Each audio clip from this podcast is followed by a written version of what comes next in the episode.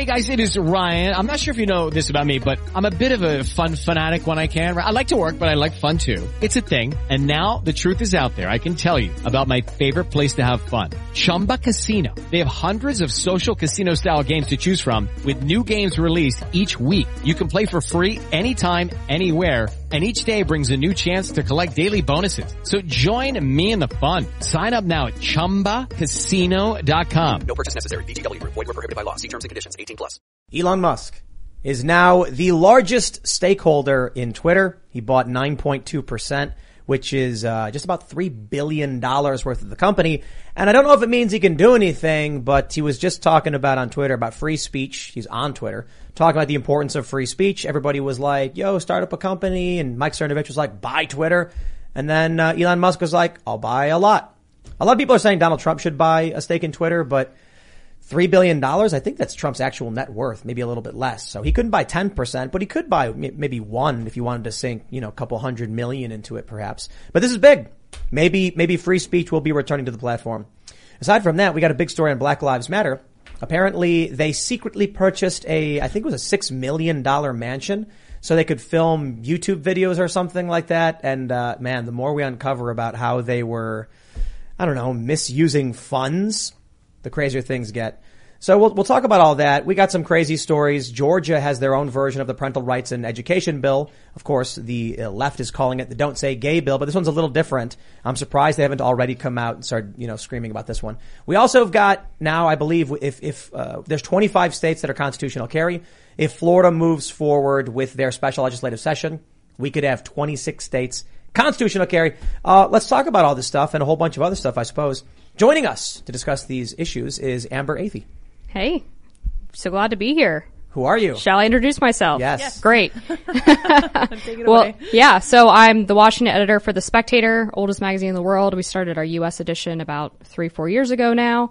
And, uh, as of a month ago, I was a radio co-host, but I think we'll get into the scenario there later You on You got fired for, uh, for talking about Kamala Harris, everyone's favorite vice president. yeah. Uh, and then I'm also a senior fellow at the uh, Steamboat Institute. So You made, um, you made a joke. I did make a joke. Never a good idea on Twitter, apparently. They were looking for something. They, uh, yeah, you made it. You made an offensive joke about Kamala Harris. I did, yeah, and used an old slogan that apparently no one knows anymore. I, I'm sure everyone's like, I, I, I'm, I'm trying to tread carefully over, you know, so we can save some of the story. But I'm Yeah. sure everyone's like, "Whoa, what did she say? Was it really?" They're like, "Oh my god, she said something really racist, didn't she?" No, considering this, the, the the era that we're in, it was like totally not racist. Yeah, and you know what's funny is looking back on it, I was at a trivia night with my friends when I sent the tweet that got me fired, and I remember going around the table uh, asking about the initial tweet that I was going to send if it was safe.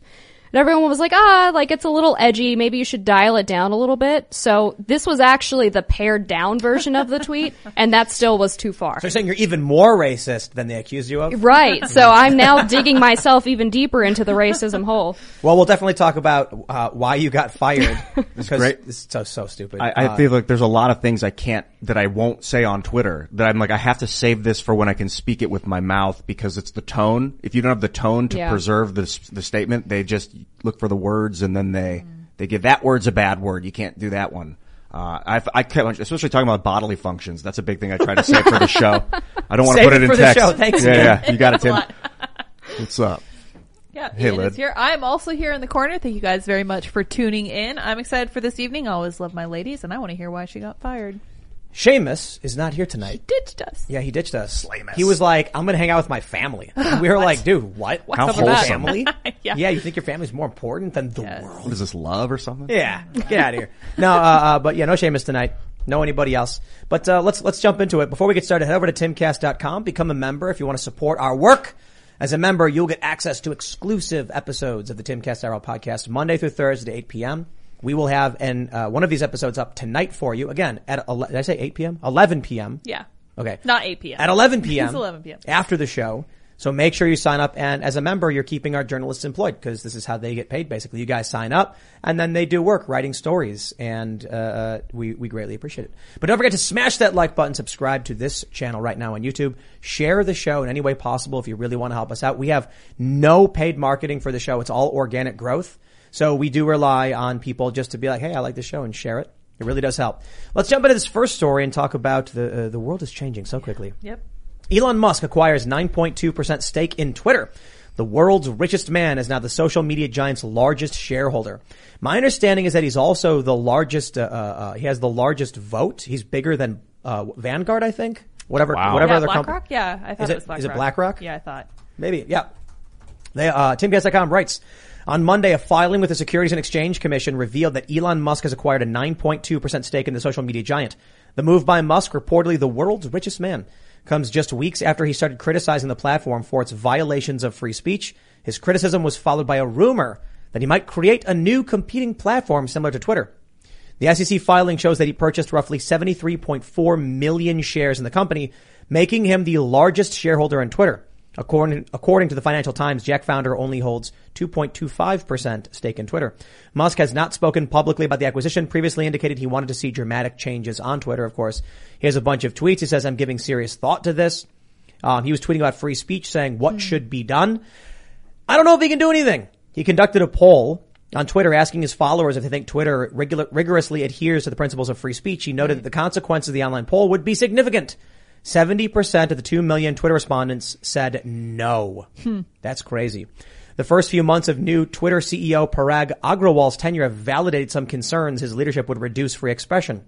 Since Agrawal took the position at Twitter, the site permabanned one of the accounts of Congresswoman Marjorie Taylor Greene for allegedly violating its COVID-19 misinformation policy. And then, of course, she she uh, heavily criticized them.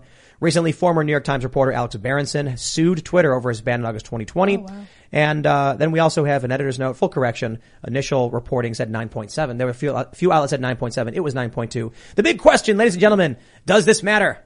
I feel very tired and bored by these conversations about Twitter and, you know.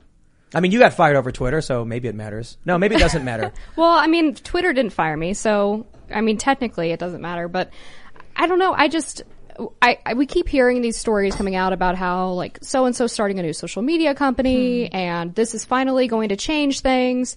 And I just feel always disappointed. Like I'm super black pilled about just the general idea of social media. Um, not just because of censorship reasons, but because of the effect that it's having on our, you know, societal interactions and the way kids are raised and all of these different things, social media addiction.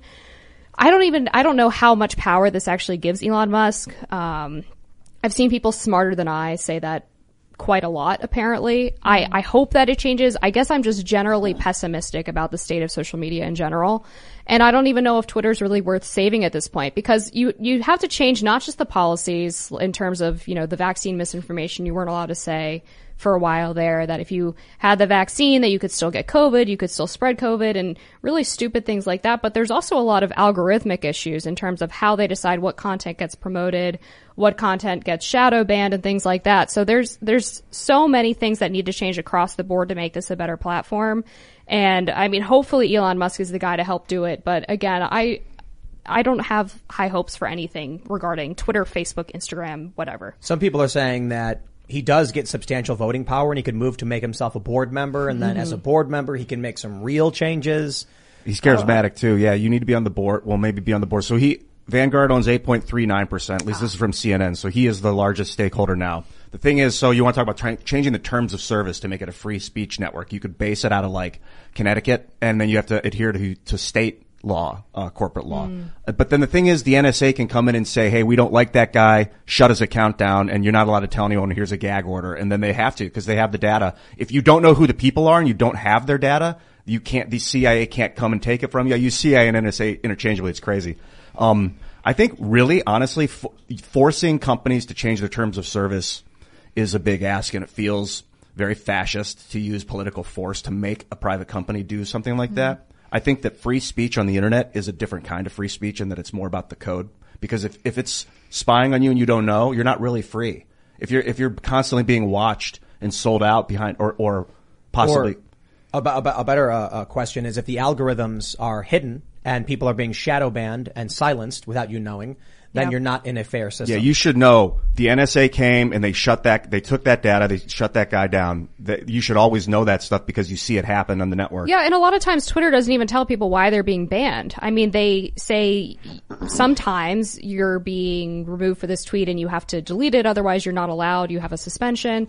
But sometimes they don't really tell people, and then when inevitably, usually conservative and, and independent media go up in arms about what's going on, they say, oh, it was just a mistake. You know, somebody in, inaccurately flagged this tweet for violating terms of service. And so they're really not transparent about even when people are violating things, what specific policy they're violating or which tweet was the violation. Sometimes they'll say that somebody was getting around a previous ban by creating new accounts or that their email address has multiple accounts registered to it. And it all just seems like they're playing these games to try to get around actually enforcing their policies fairly across the board. That's a good point. I think that if someone gets banned, if an account gets banned, that the, the, the ban reason should be on the blockchain for them mm-hmm. for reference. With Lucky Land slots, you can get lucky just about anywhere. Dearly beloved, we are gathered here today to. Has anyone seen the bride and groom? Sorry, sorry, we're here. We were getting lucky in the limo and we lost track of time. No, Lucky Land Casino with cash prizes that add up quicker than a guest registry. In that case, I pronounce you lucky. Play for free at LuckyLandSlots.com. Daily bonuses are waiting. No purchase necessary. Void where prohibited by law. 18 plus. Terms and conditions apply. See website for details. Yeah, but then what if they put bunk info on the blockchain? and we'll, we'll take. then you should be able to appeal it, and then the appeal should be on the blockchain. You should be able to watch the process if it was. That's true, because then you can see they lied. Because Yeah. we, we check out this story. This is from a year ago. Te- uh, Twitter bans James O'Keefe Yeah. Uh, of Project Veritas over fake account policy, insinu- suggesting that he was operating multiple accounts in an un- unsanctioned way. O'Keefe has already announced that he will sue the company for defamation, and that's legit. Because James was like, I didn't operate multiple accounts. Yeah, and when you asked Twitter about this, because I've done this, I reached out to them about this exact issue, and I have a press contact at Twitter that like claims to be from conservative world. So they're always like, oh well, we'll put you the conservative media journalist to reach out to this person because they can be trusted because they used to work for a Republican or whatever. It's all BS, but. I reach out to them about these types of issues all the time of them claiming that people got banned for these account violations. And when you ask for evidence of it, what they tell you is, oh, well, it's a personnel issue or it's a company policy issue and we can't talk anymore about it. And even with James himself and other people who have had this happen to them, they won't talk about it with them either. So how are you supposed to get any accountability when they keep doing this to people? I, I I, I wonder where James, James is with this lawsuit. Because I mean, they banned him and then outright made a, a statement about something he did that he didn't do. Hmm. Yeah, And- with and he- no evidence. And so he can easily just say to a judge, like, Your Honor, I didn't operate multiple accounts. They claimed I did. That's defamation. The judge is, I, I have to imagine he's going to be like, okay, let's, let's go to discovery and easily determine whether or not he was or wasn't. Yeah, I think that's exactly right. The other problem with Twitter in particular is that they have this sort of woke corporate structure where they're hiring these kids who are on college campuses, like protesting against speakers and shutting people down. Those are the people that are getting hired at the big tech companies, and those are the ones that are actually in charge of enforcing the terms of service. So you already have you have the biased algorithms and then you have an extra layer of bias with the people who are in charge of actually enforcing the policies. And so it's really no wonder that things like this happen. So if Elon's going to get in here, he has to basically go through the entire payroll of Twitter and try to root out some of these people who are acting as activists as opposed to people who are trying to fairly enforce terms of service. That's another reason why blockchain uh, administration would be good because if you have a bunch of miscalculations of bans that weren't right, you'd be like, oh, it was on J- December 23rd. Who was adminning on December 23rd Great at point. 4 p.m.? It's all accountable. I, you may want these corporations may want to hide that from the public because they want to protect their employees, and I get that to a point. But also, the public, when it's in the commons, the public deserves, I believe, the control of the system and knowing who's screwing with the system. This is the commons. I think Elon also sees this as the commons. I'm, I was uh, listening to something about TikTok, and some some young TikToker was like, "Oh yeah, Twitter's dumb. It's just for like politics. No one cares." And I think that's a fair assessment too. Many of us are on Twitter because it's a political social network. That's what it is. It's politics and journalism. Everything else is like, what's the point? You're going to go there and follow you know, Brad Pitt for whatever reason or whatever celebrate. Not really. You're not. And that's why even the New York Times gets no interaction on any of their tweets. The real point of Twitter is to go on and be mean to people and emotionally hmm. destroy them. Well, I- the second reason is to talk about news, politics, and, Yeah. and social You can issues. also message people directly, which is pretty cool. Like I sent Right. Jordan a message yesterday. I've never met him before, but Peterson. Yeah, Peterson. Oh yeah, Jordan Peterson. Like, I There's a lot of disagree, disagree out with there, your so- third of your 40 second rules, dude. Your third one talks about always being honest. Sometimes laws are bad and you can't be honest about it. Anyway, we'll talk about that later. But yeah, I wonder if Twitter just becomes irrelevant in 10 years. It Like, very this is- well could. I mean, I there's always this phrase that people throw out, right? Twitter's not real life, and hmm. it's hundred percent true. I mean, I'm like a Twitter obsessed fool, and I go out and I talk to my friends or my family back home about this stupid tweet I saw, and they have no idea what I'm talking about, or some manufactured controversy that left wing activists on Twitter are all up in arms about. And again, nobody who even people who like consume Fox News or CNN incessantly don't really know what's going on on Twitter unless they are actively on there for multiple hours a day. But this, but Twitter does have a huge impact on policy. It does. So it's, it's almost like the forefront of thought in, a- in a lot of ways when it mm. comes to politics and journalism. You'll get someone like, uh, uh, David Hogg had a tweet, which is, which is, is really important. It is because seeing his internal monologue, his, his inner monologue is important to understand that you shouldn't listen to his advice on anything. Right. When he tweeted, you need a, what did, what did he say? You need a license to kill deer. Why don't you need a license to kill humans? Yeah. As if to mm-hmm. imply you're allowed to. or like, you could go to the government and be like, I would like to kill people. Like, well, here's your license to kill, sir. Like, Yeah. you can't kill Did people. fill out your- like, they're, they're, they're only, you know, extenuating circumstances. You're defending yourself or you're in war or something. But normally, these activists and high profile, indivi- profile individuals would go through some, several filters before that message would actually get out. Now, because of Twitter, people are just thinking things and then tweeting it. Right. Mhm. You know, I, I take advantage of that and just tweet things that I know are intentionally ridiculous. yeah. And then it's weird. You know, you know what I think works for the left is that most of, most of the leftists know my tweets tend to be nonsense, but they know their followers don't. So they're like, I can retweet this guy, and even though I know it's sarcasm or something, or silliness or trolling, but everyone else take it seriously. But anyway, I digress. The point is, AOC talks about the Green New Deal. You know, these, these politicians talk about policy positions and plans and they manifest on Twitter. Antifa organizes rallies on Twitter. So sure, you can be one of these older guys on Fox News having no idea what's going on. And then one day you, you look out your window and there's a guy throwing a Molotov cocktail, you know, at your building and you're like, why is that happening? Well, ma- look at Twitter. They were talking about it for the past three days. There was a shift in, I don't know it was 2013, 2012. All of a sudden CNN started getting screenshots of tweets. Like, like I was from the pre-internet age before social media and then I would make a bunch of YouTube videos and then all of a sudden it was like, it's a big deal to get mentioned on TV. Then all of a sudden the news is no longer on CNN. The news is on Twitter. CNN's referencing Twitter. Hmm. Tweets. Tweets. They're referencing tweets on CNN. Yeah, and isn't That's that funny. the problem? Is is Twitter only has as much value and power as we assign to it, and media companies in particular have assigned a lot of value to what people say on Twitter, whether negative or positive. They will pull up random accounts with like 30 followers Yeah. and be screenshotting their tweets and putting them on a primetime cable news program as if this is like a serious person with real thoughts that matter in the public square. And it, I mean, it, it's gotten to this point now where I think you're right that Twitter is setting a lot of policy. I mean, I would love to know, for example, where like the "Don't Say Gay" moniker came from. I wouldn't be surprised if that came from some left-wing Twitter account. Some like 12 year old. Yeah. That's the, the funniest thing about CNN putting tweets on TV is that it's probably some 12 year old kid who, you know, tweeted n- having no idea. This is, this is actually a really important point. On Twitter, you, you, you don't know you're arguing, arguing with a 14 year old. The dude who got uh, Harry's razors to, to dump Daily Wire claims to have been in high school. I wouldn't doubt it. And so just think about how insane that is.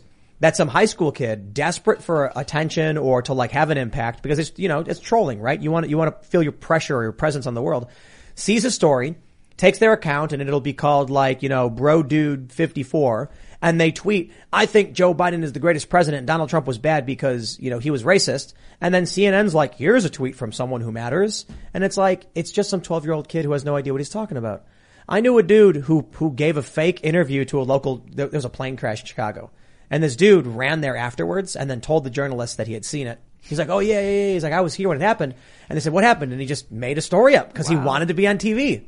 Now, he was an adult at the time, but imagine a 12 year old. They'd be like, I don't know, you know, where your parents. So you can be 12, go on Twitter, say Joe Biden's economic plan is destabilizing this country, and then a network will be like, we should put that tweet up and show people.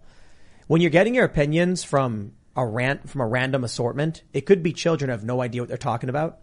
And that's probably true a lot for the left because the left tends, the Democrats tend to have a lot more younger people. So imagine just all of these conservatives on Twitter arguing with people, and it's like a 56 year old guy arguing with a 14 year old. Mm-hmm. Just, No. just don't do it. Don't argue. don't. Not in text. It's it's never good, and I have to remind myself all the time if I send out a particularly not even edgy. I don't really tweet edgy things. I don't think, but if I tweet something that gets a lot of engagement from people on the opposite side of the political spectrum, I'm so guilty of seeing some account say something like really stupid. And I'm like, I have to quote tweet them and dunk on them. Hmm. And it's literally someone with an egg as their profile picture. and it's, and that's why like the addiction aspect of it is so crazy to me because it really does fire off like those receptors in your brain that make you want to engage constantly and scroll constantly. And even someone who is aware of it has that impulse. And imagine how bad that is for people who don't really understand what's happening. So Elon Musk buys this big stake in Twitter, but I'm not entirely convinced that it matters because it's it's the the cultural issues on uh, are, in our society outside of Twitter matter more. So in in your instance, Amber, you got fired because you tweeted a joke about Kamala Harris that was you made fun of the way she dressed. That's And right. they called you racist on Twitter. Yeah, so uh basically what happened was a month ago was the State of the Union and Kamala was wearing this horrific brown suit which I like everybody agreed that it was We have a ugly. it. Right? I don't think I'm the only one that thought it was bad. Uh I, Saturday Night Live made fun of it and there were people like photoshopping her to look like a UPS employee. And so I decided to throw out this tweet saying Kamala looks like a UPS employee. What can Brown do for you? Nothing good, apparently.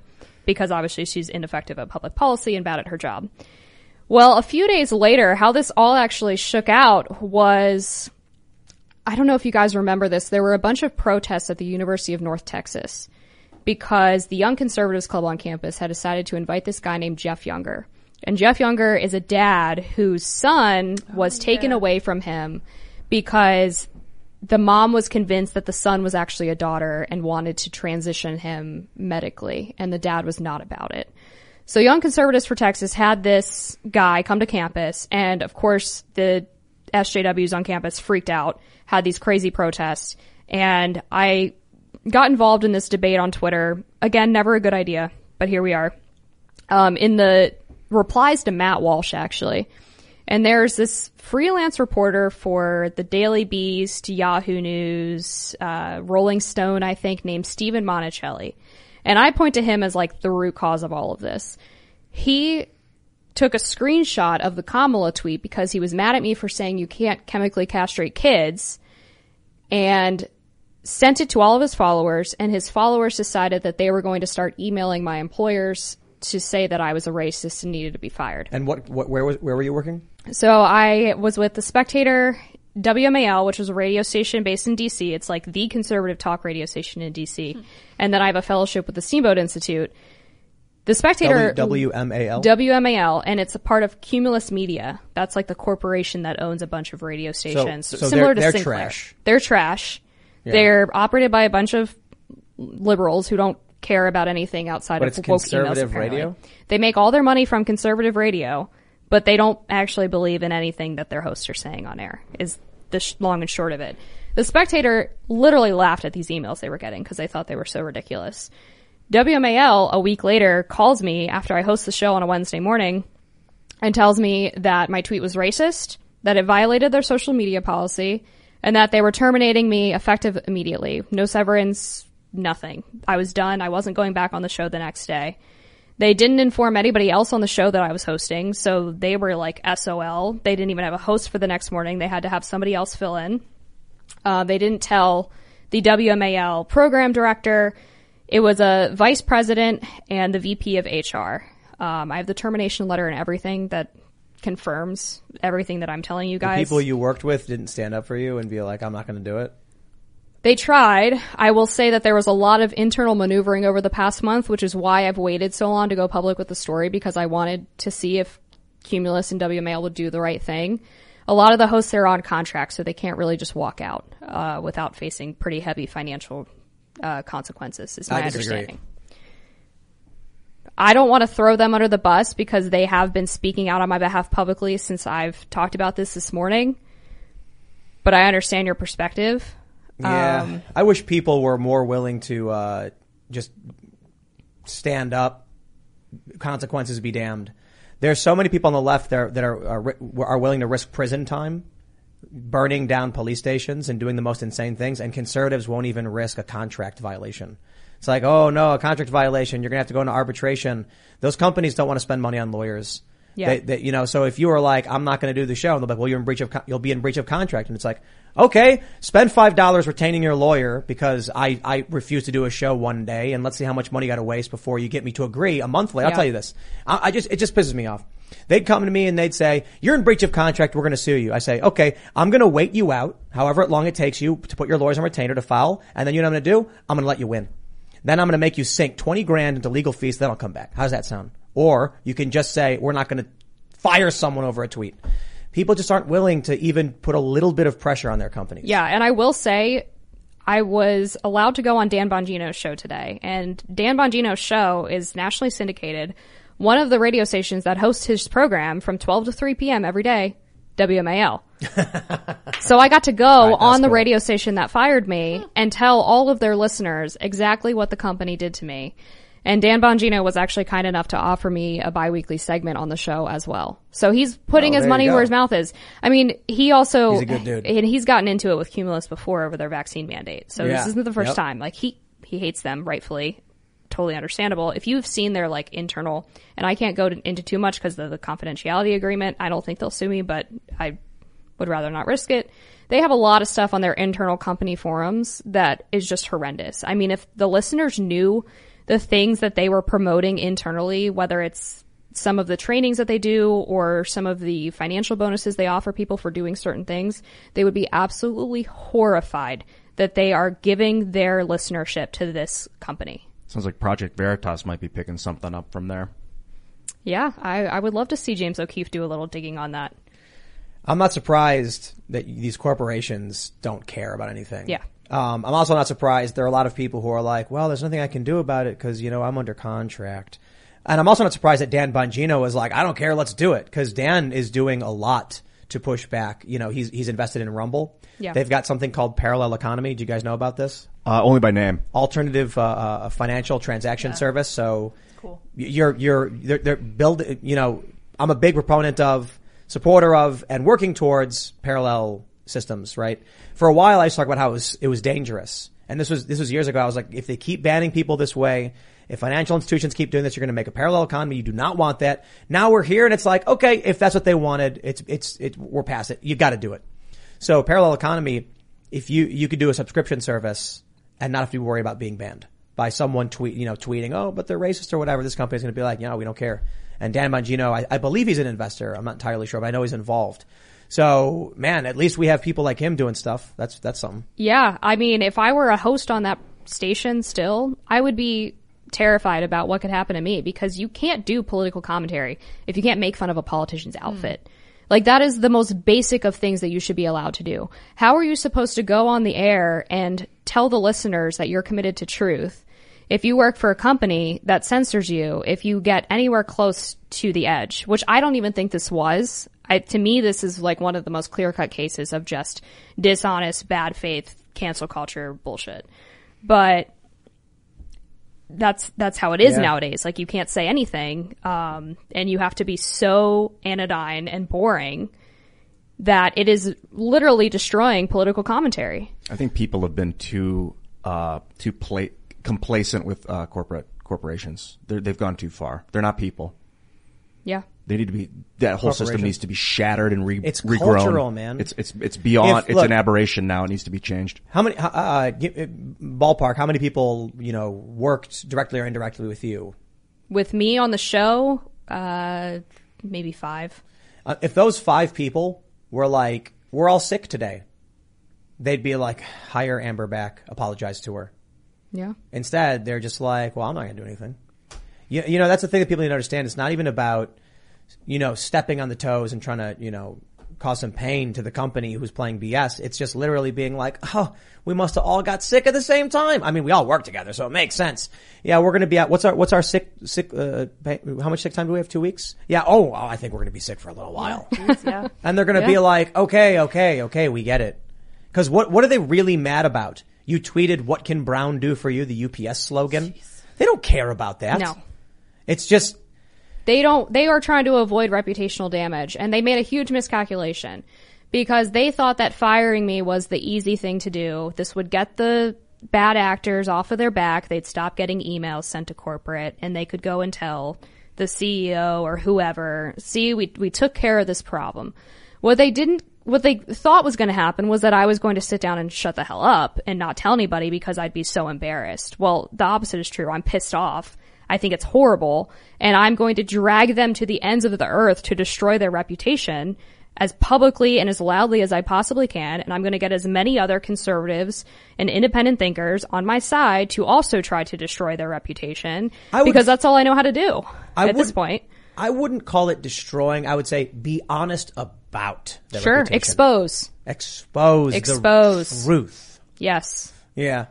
And, And- that's what I've been committed to my entire career. Um, so I, I don't know, like, what they thought that I was or who I was, but that's not it. corporate media is such a joke. it's like you like you need your cor- your media run through a filter of an authoritarian corporation. Hell no, it's individual. Yeah. Now This people is- can go out there with the camera and get it done, man. You don't need these stupid companies. Yeah, this is why Jeez. I think we're particularly lucky with Timcast in that we have no external influences, no beneficiaries, no investors. For the ones who work hard to ensure their crew can always go the extra mile, and the ones who get in early so everyone can go home on time, there's Grainger, offering professional grade supplies backed by product experts so you can quickly and easily find what you need. Plus, you can count on access to a committed team ready to go the extra mile for you. Call, clickgranger.com, or just stop by. Grainger, for the ones who get it done.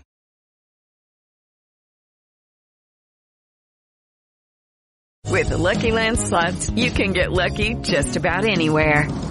This is your captain speaking. Uh, we've got clear runway and the weather's fine, but we're just going to circle up here a while and uh, get lucky. No, no, nothing like that. It's just these cash prizes add up quick. So I suggest you sit back, keep your tray table upright, and start getting lucky. Play for free at LuckyLandSlots.com. Are you feeling lucky? No purchase necessary. Void where prohibited by law. 18 plus terms and conditions apply. See website for details. The only person that could ever be like, I'm the, I'm, the buck stops with me. So, and, and I'm kind of hot headed and, you know, people call me arrogant and all that stuff. If somebody got fired, I wouldn't be like, hey, like, well, we don't, we don't want to step on any toes here because, you know, they're a big company. We advertise. I'm to be like, uh, let's, let's take the emails. Let's throw them down on the table, take pictures of them, post them on the internet, put our feet up and crack a cigar and tell everybody exactly what happened. Yeah, I, I feel the exact same way, and that was my instinct as soon as this happened.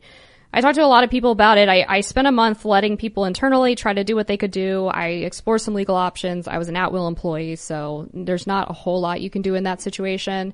And their social media policy, let me see if I can bring it up, because this is kind of interesting. I think it's pretty obvious that this is a CYA policy, and it exists so that they can fire people for any reason whatsoever. It's usually why they have it. One thing I'll say too, as you're pulling it up, this is what the right needs to understand about uh, activism. When I worked for nonprofits, they would do postcarding, where these nonprofit organizations would hire people and have them fill out postcards. They would have them go outside and ask people to just sign their name to a postcard. Then they would take thousands and put them all in the mailbox. And then one day a member of Congress just like, here's you go, here you go. And they wheelbarrow in all the postcards and just leave them in their room. And they're like, wow, look at all these people who are, who are angry. You know, I better act this way or I better react to this. You get 50 people who send emails to a cereal company and the cereal company is like, oh no, everybody wants us to do something. So Lucky Charms better go woke.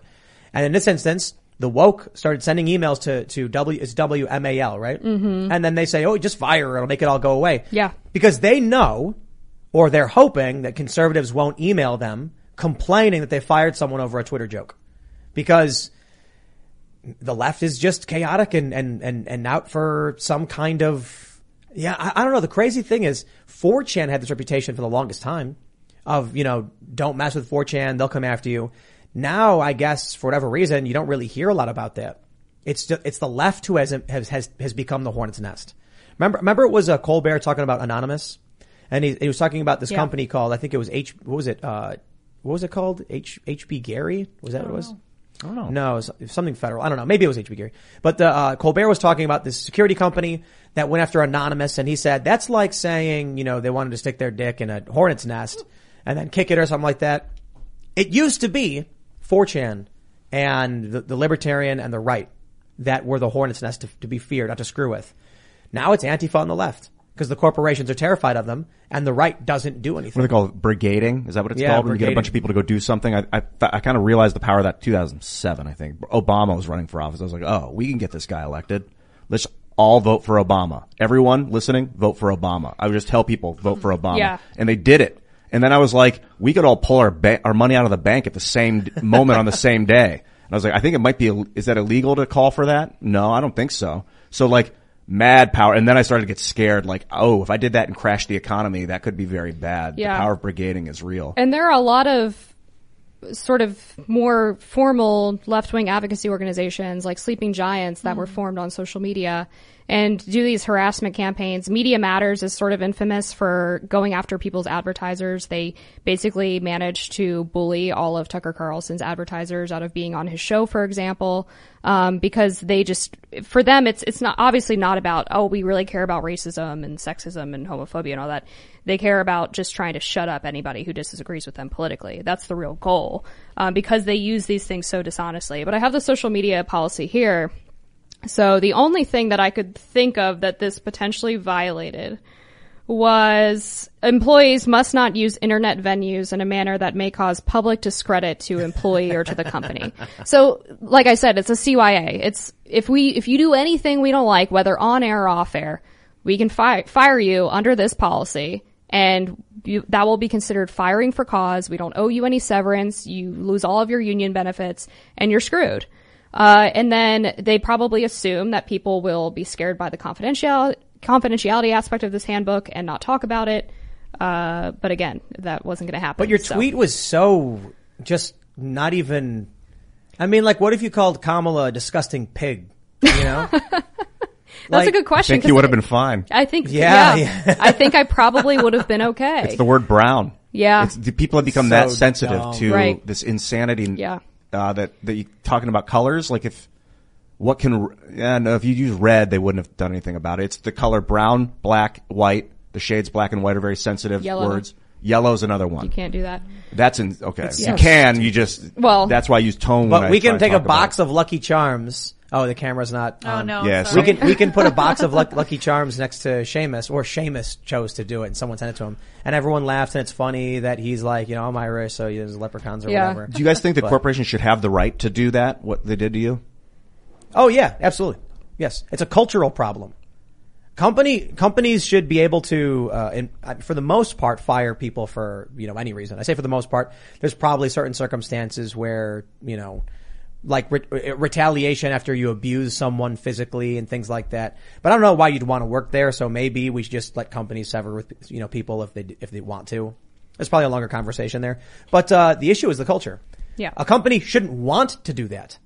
And and not only that, if a company says, "Well, you put up a, a mean tweet about the, the you know the, the the brown vice president, so we're firing you," and then if the other five people were like, we we quit," that that even even even that among the employees would prevent the the corporation. Oh yeah, you could build you could build organization within the the company's employees to resist this kind of behavior, but 20th century corporations, which is what they are right now, aren't equipped to handle 21st century media because they're getting bombarded through a central service with all these 50, 100 people sending emails to this one guy or this small group of people and they're overloading their, uh, their like helpline. I think what's interesting in my case is the backlash wasn't that big. I mean, I've had people try to cancel me before, and this was relatively minor in comparison. It was like maybe 10 people sent an email, I would guess. Mm-hmm. It wasn't this bombardment that would really lead any honest, like real leader to say, this is too much. Like this girl's got to go. She's causing us a huge headache. And when you have this policy that talks about how you can't discredit the company, like in my, from my perspective, again, this is a huge miscalculation because they are now being publicly discredited five, ten, fifty times more than they would have otherwise because of this decision to fire Good. me. You know, exactly. I, I it is have- good. I, I have to say this. I honestly don't care about Kamala Harris's outfit being all brown. It is weird. So I actually have some, some, I, I have, I have a, I have other clothes. This may be shocking to many people, but I have a brown button up and then I have, you know, like brown t-shirts. And one day I was like, let's see, like, what should I wear when I go skate or go out? And then I looked at them both and I'm like, man, I would totally look like I worked for UPS if I wore that. So I'm definitely not gonna. so you're a racist too. Yeah. The Well, problem with I'll- Kamala is her her jacket's the same color as the desk. And That's a big chair. mistake. So it'd be like if you had it, your And the shirt was the chair. same Yeah. color as the wall behind you, it'd look crazy. It's not Kamala- a great shade of brown in my opinion, but No, it's not. Yeah, it's Yeah. like poop brown. Yeah. Yeah. it's not Like, good. what was she thinking? it does look like the poop emoji. Like shiny. Yeah. what can brown do for you? Well, for Kamala Harris, her outfit. Not a lot. And that is like the Absolutely nothing. UPS color too. yeah, it is. know. I mean, people have Thereabout. put the UPS logo on her little Yeah, it was a meme. jacket. I yeah, it was a meme, and it was dead on, Yeah. dead on. Well, people just gotta, you know, Oh. you know, I, there, there needs to be conservative activist organizations, and I hate saying the word conservative because that's not even the issue. Just not woke. Yeah, There needs to be not woke. not stupid. yeah, civil libertarian. I think is the is the is the right word that encompasses conservatives and moderates. Civil libertarian. Like, y- y- y- y- there's a there's a there's a tweet going around from some dude, and he's like, "Cancel culture has no place in America." Then it's like the next. I think Defiant L's posted this, and the next Yeah. tw- the next tweet is him saying Disney should be Nick stripped. Adams. and I'm like, that's not cancel culture. Not at all. Right. Yeah. People think that not spending your money with a certain business is cancel culture now. Like that's the left's new talking point is that if you do anything inter- like they boycott people all the time, right? But and then when conservatives do it, they're like, no, no, you're doing the cancel culture now. You're doing Yeah, the can- cancel culture. Those are san- boycotts and sanctions are not the same thing. Cancel Sanctions culture- are when you're fired from a job for saying something or banned from Twitter. That's a sanction. Mm-hmm. Cancel culture is digging up messages and taking them out of context. Taking messages out of context. It's when you get someone fired or harassed for something that is not genuine for the most part. Saying Disney does awful things, so we shouldn't provide them with any services and give them the boot is just being like, this is a bad company who literally does things we and don't like. that's the whole point of having a free market capitalist system is that you're supposed to be able to spend your dollars where you want to and, and be able to make those sort of more moral decisions about your finances. And then I'd also add that I think cancel culture is when the punishment doesn't fit the crime. So if you're trying to get someone fired for a tweet, that is an unjust consequence for something that they supposedly did wrong. Well, then what's my, my question to you then? Do you think the corporation should be able to fire people like that, like whenever they want? I mean, if I signed an at-will contract, so they're within their right to do so. I spend a lot of time on social media and thinking like, should social media companies have the ability to ban whoever they want at any time? And I, and I usually land on yeah, because I think ultimately what we're going to head towards is near infinite amounts of social media networks all working in parallel with different terms of service. All the different networks will have different terms and all the code will be similar. So they'll all be interoperating. Um, I just don't see that with corporations at the moment. I don't know how to stop this, these authoritarians from just destroying someone's livelihood at will. Did you guys see that story about, uh, I think Lori Lightfoot is going to give away, was it 50,000 gas cards? Yeah. Yeah. And I was thinking about that's kind of funny. Like, what do you call it when it's communism, but it's not for everyone? It's only for a randomly selected lottery. And I was like, is that de- Demar communism? Yeah, something like that. like, like only 10% get to, to bask in the communism. Randomism. Welcome Rand- to our new Randomism. government. Well, well, Demar, Hope you roll a one. Demarchy is random government. People are randomly chosen to rule. That's why I was like Demar communism. Yeah. But anyway, I bring this up because I'm thinking like, you know what we should do for, for Timcast is just whenever there's like layoffs, we'll just have a, have a, everyone will have to hold a potato. And then who, if, whoever's holding the potato when the buzzer goes off is fired. And Up so to. everyone will constantly be throwing it, but like, if you throw it and no one catches it, it's, it's yours and we got cameras, we'll know. So you gotta get someone else to catch it. And then everyone will be throwing it to each other and then you never know. And then we'll just like never put the buzzer on for like a week. So everyone's just walking around throwing a potato around. That's, that's, that's, slide that's the into his pocket when he doesn't know. The, the appropriate way to had do the potato corporate the whole time. All right, let's talk about this. Uh, uh, speaking of cancel culture, let's talk about people who should be canceled. Mm. From the Daily Mail, Black Lives Matter secretly used six million dollars in donations to buy luxurious six thousand five hundred square foot mansion Shocking. with seven bedrooms and parking for twenty cars in Southern California in 2020, where the leaders have filmed YouTube videos. Absolutely amazing. Emails show the firm wanted to keep the purchase a secret despite filming a video on the house's patio, home's patio in May. The news comes as the foundation faces federal scrutiny for alleged misuse of donation funds and comes in the heels of criticism of co-founder Patrisse Cullors.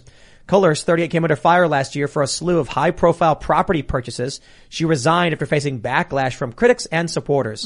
And uh, I'm willing to bet that if you go to any Democrat activist or left-wing person and say, "Hey, this is bad," right? They'll go, "Well, I mean, it, you know, it's, but so what? I mean, well, this is not Black Lives Matter," and it's just you can point out the money's missing, that their address isn't real, that they bought mansions. This lady's got multiple homes, and they'll still just be like, "But, but, but, but." Yeah, you see, I, I- I don't, I don't, I don't know if there's an equivalent. Is there an equivalent to like BLM on the right? Not really.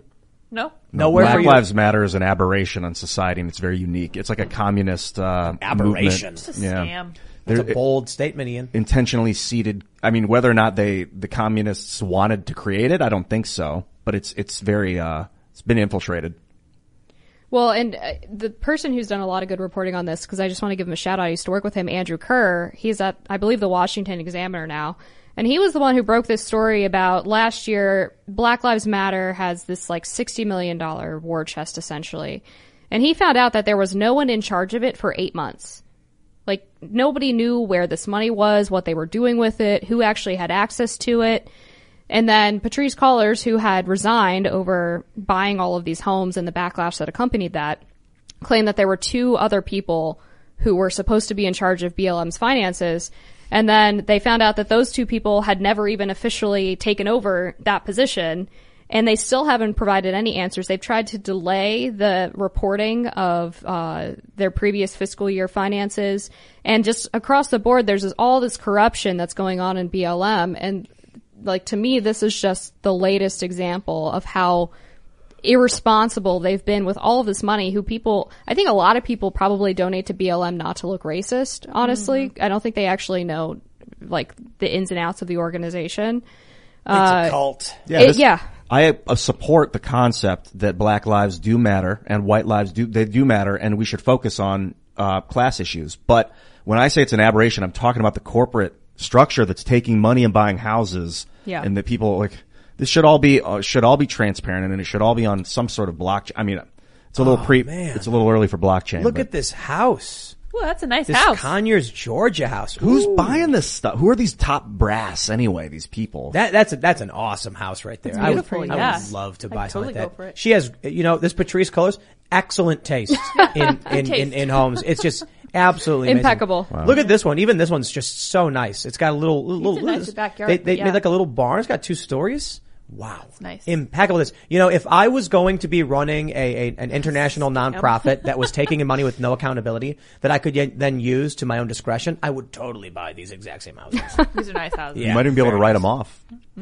Maybe, maybe, maybe start a business with them, rent them out, and then when you get uh, exposed, you just resign and then go get to be rich for the rest of your life. Yeah, or just, or go work for another activisty organization that would be more than happy to have you because you can't ever really be canceled if you work for people like this. Mm-hmm. And I think it's interesting that Black Lives Matter has they started out trying to claim that they were all about like the police brutality issue. And then they started bailing out like actual criminals. So I don't know if you guys remember the story a few months ago, I think it was. There was a situation in Louisville where this Democratic activist who was planning on running for like city council or something, his name is Quintez Brown, he tried to murder a mayoral candidate. Oh yeah. And was was locked up for that. And apparently he was upset that this guy who was a Democrat like wasn't left wing enough for him. BLM went and bailed him out of jail and you had all of these uh these Democrats like praising this guy for how uh how great he was as an activist like last year. And Just, just think about Kyle Rittenhouse. He attempted Yeah. to murder a politician. Yeah, he yeah, and BLM bailed him out. And They this was at the exact same time that the Freedom Convoy protesters had their funds seized by on GiveSendGo and all of these other financial platforms. Was so there any question that he attempted to murder the guy? No, no, he None. walked into the office and they were like, "How can we help you?" And he pulled out a gun. Why isn't started that guy in jail right now? Because they he not bailed in him out. Paid his bail. What is he like? Gonna, okay, so he's bail's another story. If he's not a flight risk, maybe then that's another conversation No, completely. he's But crazy. that, that this corporation is bailing out people is Yep. kind of interesting. yeah. This Black Lives Matter bailed him out. Yes. Black. w- w- What happened in Illinois? The state gave 300 grand to Black Lives Matter. Kamala Harris has ra- Yep. uh, tweeted out a fundraiser for Black Lives. To, well, not for Black Lives Matter. Minneapolis to, Bail to Fund, bail out yeah. the rioters who were, you know. I'll be careful here. The riots were very much associated with Black Lives Matter, but I don't want to uh, accuse the organization of being the same thing. But very much so, the left is overt in doing all of this stuff. You know how I feel? You know, when we we're talking about Twitter this while, I was like, does it matter? Do we care? Because at this point, it's like, why are we acting like we have anything to do with those people? For all, for all, for all, I- you know, the way I see it is, get away from the cities, take care of yourself, because these lunatics are going to go smash windows and destroy businesses. There's no reasoning with them. There's no conversation. We are seeing some of them get charged and sent to jail. That this is, you know, relatively recent thing where people are actually getting charged and convicted. But it's like two or three here or there out of the hundreds or thousands that were going through each of these cities and destroying them. So at a certain point, it's like, I just don't consider them to be like citizens of the world, of the country that I live in. You know, there, there's two distinct countries and there's no point interacting. The economy of Antifa and BLM does not in any way interact with the economy here of me. So I just ignore it. It's just what's, what's the point right now? Oh, Black Lives Matter ripped off all a bunch of dumb people. They're happy they got ripped off. They don't care. We're complaining about an organization we didn't donate to. Mm-hmm. I'm just like, you know what, man? Let people be ripped off. Yeah. Um, there was a, there was a point where I, I wanted to, to, to go up to people and be like, listen, they're ripping you off. They're taking your money and they're buying houses, but they don't care. They like it. So then what do you do? Yeah. There's, Well, you keep doing what you're doing and don't get derailed by it. That's for sure. Uh, you make better software technology. Like, I'm not going to stop making better social media tech because there's dumb racists out there. Uh, I will acknowledge them. I'm not going to completely ignore them, but I'm not going to let them deviate me from my path. And you No, should I- do the I same. Continue on your path strong. Don't, I, I think the issue is there was a point where there was an argument between left and right that we were one country and we were going through a, a, a you know, we're having a bitter period in our relationship. Then at some point, the, you know, the other half of the relationship started throwing bricks and Yeah. fire bombs and mortars. And at that point, you should be like, like when, when, if you're fighting with your significant other, when they start hitting you is when you need to leave. Hmm, yeah. You know, Yeah, and yeah. So, and so at this point, it's like you want to burn down cities.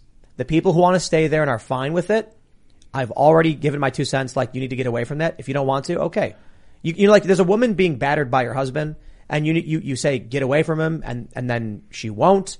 At a certain point, you're like, I've tried what I can try. If she won't leave, what am I supposed to do? Yeah, and this is one of the things that drives me absolutely crazy about a lot of fellow conservatives is that they still like desperately want the approval of the left. Whether it's like corporate media, I mean, for example, I'll go back to the Trump administration. One of my biggest complaints with them was that they were constantly feeding scoops and, you know, leaking to the New York Times and, and the Washington Post. And it's like, why are you constantly rewarding the people who hate you? No matter what you do, these people are never going to think that you're a good person. They're never going to accept you. They're never going to think the way that you do about issues or policy. They're always going to think that you're evil. And yet constantly, so many people on the right fall into this trap of thinking, if I could just do this one thing, I could change their mind. Every day, we rise, challenging ourselves to work for what we believe in. At U.S. Border Patrol, protecting our borders is more than a job.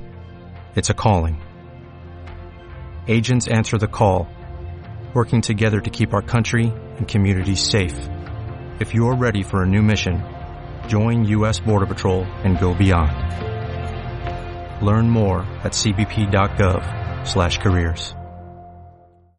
Lucky Land Casino asking people what's the weirdest place you've gotten lucky? Lucky? In line at the deli, I guess? Aha, in my dentist's office.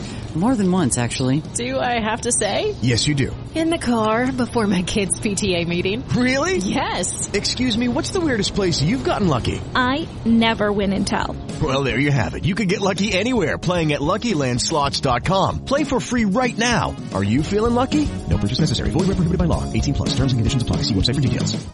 This is part of the reason it was so frustrating to me to watch Trump try to get on the side of the media. And he would make fun of them and he's like, oh, line mainstream media or whatever. But you know, and at the end of the day, he was like, well, I really actually do care what the New York Times says about me. He kept doing sit down Well, interviews with them. And Why, why was the Trump administration inviting people from CNN to go have background briefings with administration officials and letting them have exclusive quotes and, and interviews and stories. It's crazy to me. It was Trump's nostalgia. Yeah. Why didn't Trump get on Gab or Minds? Mm, why didn't Why didn't he do a daily YouTube video blog? I mean, he had everything in front of him, but he was from he's from the fifties, nineteen fifties, or whenever he was born. Or he didn't have anybody in his administration who could tell him like, "Hey, you That need to directly connect with people better." I think it was kind of both, right? I think part of it was that he longed for the days when he was adored by the media and was this, you know, superstar that could do no wrong and, and people really glorified him. And then it was also the staffing issues where he did have a lot of staff members who were either actively undermining his uh, administration or just really stupid Yeah. and not very good at their jobs. Well, ignorant. It- that's a good way because they just didn't know the about the technology. They didn't know how to do it. Is it not sure? necessarily stupid? They Yeah, might have also been stupid. I don't know. this, this, is- this is one of the reasons why I'm more uh, interested in in a DeSantis 2024 than a Trump 2024, because DeSantis and um, I, I, I've been told this his wife. They're very savvy with what's happening culturally Right, and on social media. Great team. And so I look at that and I'm like, could you imagine how DeSantis would handle the press? Look, they're going to smear him. They're going to try and destroy him the same as they, they did with Trump, but he's just better at it. And, and to your point about like a daily YouTube video, that's something I could imagine a DeSantis administration actually doing. Not necessarily that way, but doing something more active on social media for directly connecting with people. I think the issue with Trump is that politically he's in the right place for so many Americans, but he's just very old and he was getting bad advice. I wonder if DeSantis would be a lot better with the media because they've never liked him. Whereas Trump, he had this long spell where, you know, he was on The Apprentice and he was just big and rich and famous, larger than life personality. And they, they liked him. They ate it up. They wrote all kinds of stuff about him even before he was running for president. I remember Melania Trump being on the cover of some dumb magazine when she got married to him with her glorious dress. And I was like, never again would we see this once he got elected. And that has to sting. Especially for a guy with an ego like that. But I think DeSantis would get it in the bag. It will be really awesome though if Trump wins in 2024, and then that means he wins with the with the help of people who voted for Biden in 2020, Yeah. just to prove a point. Yeah. Just to be like, hey, all those people, yeah, yeah, Biden was bad. It'd be like Obama voters. Yeah. You know, but but t- real quick, that also means some of these people are going to refuse to vote for Trump out of the personal ego. So they might be like, I can't do that. I can't have been that guy who was like, Trump is, is, is worse than Hitler and now come crawling back to him. I refuse. I will never admit that. You get to DeSantis and they'll be like, oh, well, I mean, you know, I was always against Biden and, and DeSantis is better. So Yeah. The other thing that makes me nervous about DeSantis though is that I think there there have been a lot of more establishmenty and never Trumpy type people who are 100% on board with DeSantis.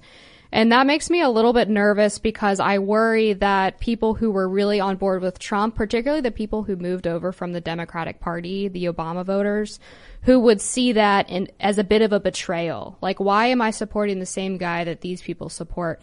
And I wouldn't want to jump away from Trump too quickly because I think a lot of Trump supporters did have a valid reason for liking him in particular, even over other people who support some of the same policies, because he really was a trailblazer for the Republican Party in terms of a lot of those more populisty, nationalistic policies, and also just speaking the way that he did.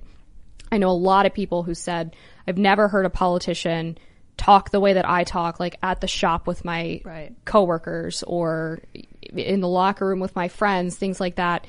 And that cult of personality is, uh, I mean, like it or not, really important You know, in my politics. my downside of that, I agree. I like the way he talked. Like, uh, well, I mean, he said some crass stuff, but I like that he was honest and like just off the cuff. And then it's day one, he started reading speeches. He, he'd come on TV and he, he'd be talking like this and like that. And like, that's not Trump. That's not Donald Trump. That's not how he talks.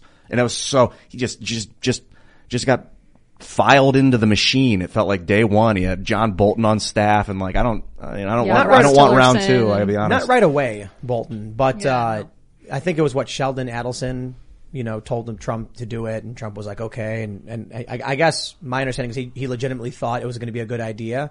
That just goes to show that Trump really did not know what to expect when it came to yeah. the swamp. Well, Yeah, he it- had Reince Priebus as his chief of staff. I would imagine if you were going to do it and do it right for real, you'd have to have your own way of doing it. And there'll be tons of people being like, no, don't do it that way. No, Yeah. we got to stop him. And you'll be like gone and away from them. They can't even find you because you're doing it the way you want to do it. And what I understand is there was a plan for the second term to root out a lot of the people who were undermining Trump. So like John McEntee was placed in charge of personnel uh, towards the last year, and he was basically compiling like a hit list Mm. of employees that were not loyal and needed to get the hell out. Too late. And yeah, it was too late. And like Amanda Milius was in the Trump administration. She's spoken about um, you know, changing federal ru- rules so that you can fire uh, non-political appointees more easily and things like that. yeah. So I mean, there's a lot of ways that this could be done better. I just hope that if Trump were to run again, that he would be listening to the right people this time around and make those decisions more wisely. I think we do another Trump 2024. We, we do another Trump uh, run with 2024, and then after Trump, you get DeSantis. Yeah, it's like inevitable. I, Yeah. I mean, Do you think I- that we I can think it- handle that the country can maintain with cult leaders like this, like a like a singular leader over and over and over again? You think we can No, no, no, no. hold Trump, together Trump as would a have only with two it? terms. I just I He's fear not that a cult leader if he only has two terms. I fear Same that having a central leader is is a vulnerability that the country can't handle. But well, having al- a decentralized leader now isn't Not any good either. well. Well, he's a centralized authority. He all the he gets all the rules go through him. No, And, um, actually, this but what this- I mean is that he's not the head honcho decision maker of his administration. I, I disagree. Do you? And I think this actually plays into Ian's point. Biden is, and he's insane because his brain has deteriorated to this point. But I think, look, Kamala Harris, she's 11 staffers have quit on her. She is just sitting there spinning in circles, confused and blabbering, making no sense. There's, there's no real leadership in this administration at all. I genuinely think that there are, there's a combination of two things people exploiting the opportunity and just doing what they want because Biden's out of it, and people who are like, "What should we do, Joe?" And Joe's like, "You know, you got to you know, next row wrestling, you know, and, and you gotta put better for the care." war crimes. do what and the then young they're like, people want. and then and then he gets up and he goes, "Get it done," and he walks out, and they're like, "I, I don't know what next no rest means. What do I do?" I, I I legit think that um, you know, some people believe that he's a puppet, and I'm like, no, if he was a puppet, there would be a plan. Like, if somebody was in charge, there do you would be a cohesive string, string of events. Do you think it's possible though that there's more than one person directly underneath Biden that is that are competing for Oh, yeah, that yeah. decision making ability, like But Ron. Klain or Yes, but that's that's kind of my point too. That they're still beholden to Biden in a certain way, and they're they're they're you know uh, Biden is the central authority, and as a next Nell Batacaf care, of pressure, and whatever garbage garbled word garbage he said, president, they're they're they're they're unable to pull the trigger on things without the president's approval, and the president is just basically a walking corpse at this point. So what that does is when the power is centralized in Biden and Biden can't speak words right, then the whole system is just shaking like a rickety bridge and on the verge of snapping. I disagree with the idea that Trump is a cult leader or a cult of personality. Trump is just a leader. Well, I and see- He, and oh. he came out and he said, these are problems. And a bunch of Americans were like, we agree. no one's dealing with those things. And so they said, I'll vote for you. I meant more in the general sense of the way our system's structured that we vote for our, our hero, that our, our popularity contest to put someone in supreme power is like a cult. It's like a American, we call it the government, American government, but it's a cult where we choose our leader and then we're all like, ah, we're all surrounding the leader. It's, uh, Hey, I but was it's gonna not, you're, But I you're, think- you're, term to overlooking describe it. Congress, Senate, the, the Supreme They're Court. there. They're important yeah, I mean, too. the executive doesn't have as much power as people think, but I think what's interesting about Trump is that it was almost the opposite of a popularity contest because people almost voted for him because he was unpopular. Like, uh, I don't think Trump was the guy that, I mean, if you go back to like the Bush election, people were like, oh, I'd rather have a beer with Bush than Kerry, for example. Is that really the case with Donald Trump? Like, I don't know. I think a lot of people held their nose and voted for Trump and it, it was Yeah. kind of the opposite of a popularity contest in that way. Well, they, I, I, He was I met it was, guy- it was like but despite, it, I guess that's right. I mean, it was, it was almost like despite his personality, we will vote for him because we like these particular things or we like the way he speaks. but name I- I- recognition. I, was at the airport. I was at a airport. I think I was in Texas. And I went to the lounge at the bar and there was a woman and I asked if she, like I asked her to turn off CNN or something and put on Fox. And then she said something about, you know, I can't stand it. We started talking a little bit. There was a guy sitting to my left. And then all of a sudden we were all talking about politics. She told me that she was like, look, I was for Bernie, so I didn't like any of these people. Biden's terrible.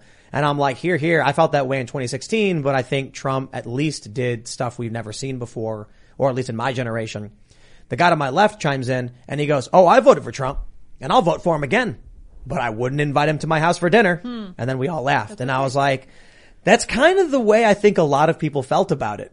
You know, he was like, "He's a good president, but he's kind of a dick." And I'm like, "Yeah, yeah." A lot, a lot of people were like, "We recognize the Yeah. the problem of Trump, but he's and that's why things." the left went so hard on the suburban women vote in 2020 because they really wanted to emphasize Trump's personality defects. What I think the Trump administration or camp- campaign rather did wrong in their response was they tried to win over like white liberal wine moms by talking about criminal justice reform and like everything that they're doing for opportunity zones when they should have been talking about how like Trump could stop the riots before they got to your neighborhood. Like they Yep. they misunderstood the solution to what the left was telling people about Trump's personality. And he could have leveraged that I think in a much more effective way on the campaign trail. But uh, and and out so uh, playing into your point, Ian, about cult leaders and centralized authority. I think if you look at one of the most important issues in the culture war, gun rights, you can see that centralization doesn't have anything to do. It's culture. Georgia is about to sign into law constitutional carry, which will make it the 25th state. And I want to I want to state for the record a correction because I was right when I was on Joe Rogan's show in November. I said that I, I said I think majority of the country is constitutional carry, and then Joe was like, "No, no, that can't be right." And I was like, "Yeah, I'm pretty sure."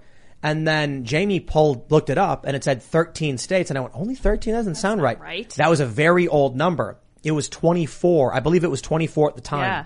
24 states have it.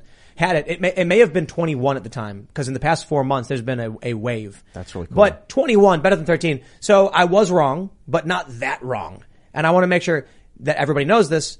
Uh, Georgia is about to sign into law constitutional carry. Yeah. Ron DeSantis is uh, uh, is talking about a special legislative session which may include constitutional carry, which would mean 26 states. Permitless, conceal and open carry. You walk in, you're a resident. Some of these states are constitutional carry. Uh, I think I think constitutional carry applies to non-residents as well at a certain age limit. It's like 21. That means you can if if you're in Texas and this and you know uh, and then uh, I think Louisiana doesn't have it, but uh, if you go from Georgia to say Mississippi and they're both constitutional carry, you don't got to worry about crossing that border. Yeah. This is a huge cultural change and victory showing the sentiment of the American people that the federal politicians don't matter. When, when regular people vote for state reps, for state senators, for local politicians, your state can do right.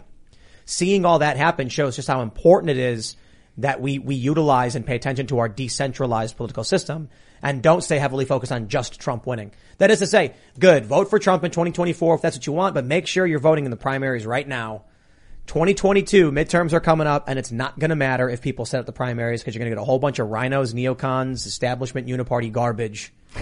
but yeah, I, I, the, the, the, the constitutional carry thing has me super excited. Yeah. Yeah, me too. I mean, I'm a gun owner myself. Um, well, actually, I recently lost them on a boating accident. It was very tragic, but you know, I, I love guns. Um, grew up with guns.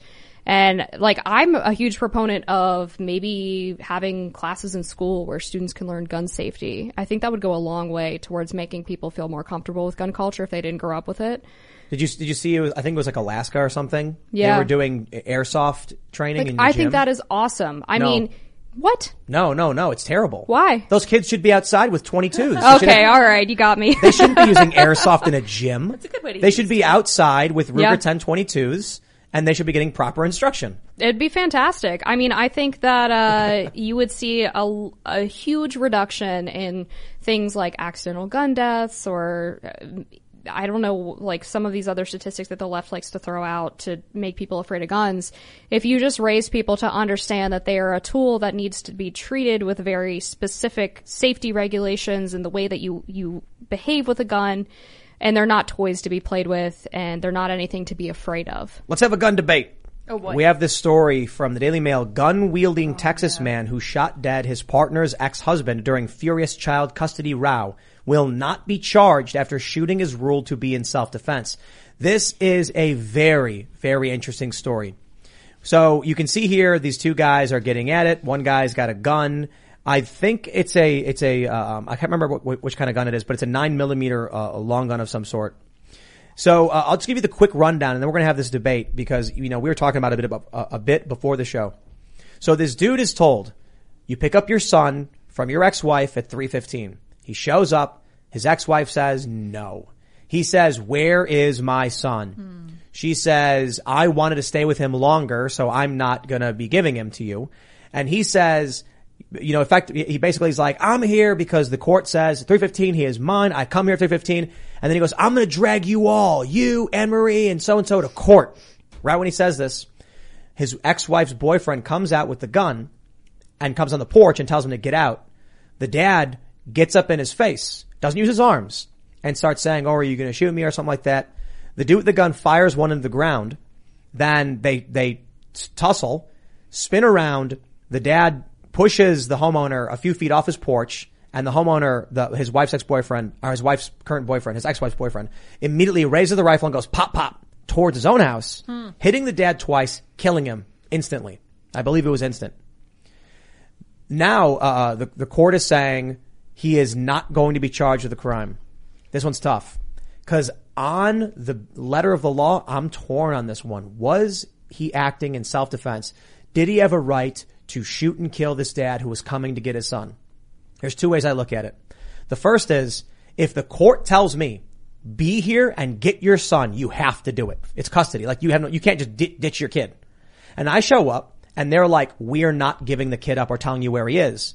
And then a dude walks out with a gun. I'm going to be like, you've kidnapped my child and now you're threatening me with a weapon. I'm here under a court order. Does that guy have a right to come out with a gun? On that alone, I'm like, no. And then not only, not only did he shoot and kill the dad, he pointed, he shot, he shot and killed the dad towards his own house. Mm. That's one of the, one of the, the rules of gun safety. Know what is beyond your target. He could have shot his own daughter because his daughter was filming on the inside. I couldn't really tell when we watched the video. Maybe we can watch it again. I don't know. Were you planning on playing it? It's. I I don't know if we can play yeah, it. it's pretty 'cause brutal. It's a video of a dude dying. But the daughters are in the house filming out the window. Okay. When he aims at him and fires, he, his I can't tell if he's pointed at the house or like It's pointed house. sideways It's- alongside the house. Well, the guy was on the porch, so I'm pretty Right. sure it was at the house. And then the other problem was that he shot into the ground to sort of escalate the situation. Yep. And that's another no-no. You don't fire warning shots, right? Like, cause you don't know what's, where you're pointing. I think they knew each other. The big dude was abusive, and the little guy. Why was the big dude abusive? I just have this is the feeling I'm getting from this. The big guy was notably abusive. That's why they weren't together. And the little guy, they knew each other and they hated each other. Or, like clearly hate each other. That's other. the vibe I was getting because he went right at his face when he came out with the gun. They got right in each other's face. So this is the problem I have with it. If the the assumption of uh, this guy's name is William Caruth, who who shot and killed Chad Reed. If you're in your house and you hear fighting outside and you don't know what's going on, you have a right to keep and bear arms. It's your property. I agree. I I might get my gun as well. If people are screaming. I'll be like, I don't know what's going on, but there might be something bad happening. You walk out with your gun. Next thing you know, a guy gets up in your face, starts screaming at you. Your first reaction is to fire into the ground as like, you can call an escalation, but if you you have the option to shoot the guy who just got up in your face, maybe he just panicked and said, I, I think it's stupid to shoot in the ground, mind you. And then the guy grabs you, you both spin, he pushes you back. Now he separated you from your home. He could go in and harm your daughters. Hmm. So you say, nah, pop, pop. From that perspective, I'm like, I get it. We don't know what this guy knew, but the problem is, man, the, the, the Chad Reed guy was there legally to pick up his kid. And, and it didn't even get, there was not enough time for him to even call the cops. Apparently his new wife was already calling the police about, about the argument when the art, when the yelling happened. And all the dad said was, I'm taking you to court. Like not Yeah. even a threat of violence. And the dude walks out with a gun. That, that- this is the challenge here because if this dude, William Caruth, knew why the dad was there, you know, and what was going on and came out with his gun, then I'd say charge him. But we can't assume he did know. And he can just be like, I had no idea. I heard yelling. And then it's like gun rights. If people are fighting on your property, you got a right to defend it. And like you said, and we don't know the history of, of these two guys. I mean, it's possible that they've gotten into it before. He knows that this guy could potentially come into the house and harm his own children or, or be looking for this kid. I mean, we really don't know the situation. I'm also sympathetic to the idea that if your son is being withheld from you and you have a right to be with your son, then parental instinct kind of kicks in and like people will do anything to save and help their children if they feel like their children are being parentally kidnapped. So I understand Yeah. that impulse. at a certain point, though, you have to be smart enough to think, if I get myself involved in this situation, if I'm trying to grab this guy's gun, whatever, am I better off trying to be the better person and retreat and potentially save my life and get the court or the police involved as opposed to trying to start this fight that you're not going to win because you don't also have a weapon. I mean, it's This is a it's a one. Difficult is- situation. I don't really know how like who is mean, right here. I mean, uh, maybe they both were wrong in different ways. But it's it's it's tough because like, do you send a guy to jail because he pulled a gun out his own property because a guy was yelling and then a guy got in his face? But then I'm also thinking about if the court orders someone to be there, and you come out. Like, imagine if this guy was a cop who's instructed to be there by for law enforcement purposes, and you walk out with your gun, and the cop rushes you. I guess it's different. My issue is just like this dude is trying to get his child.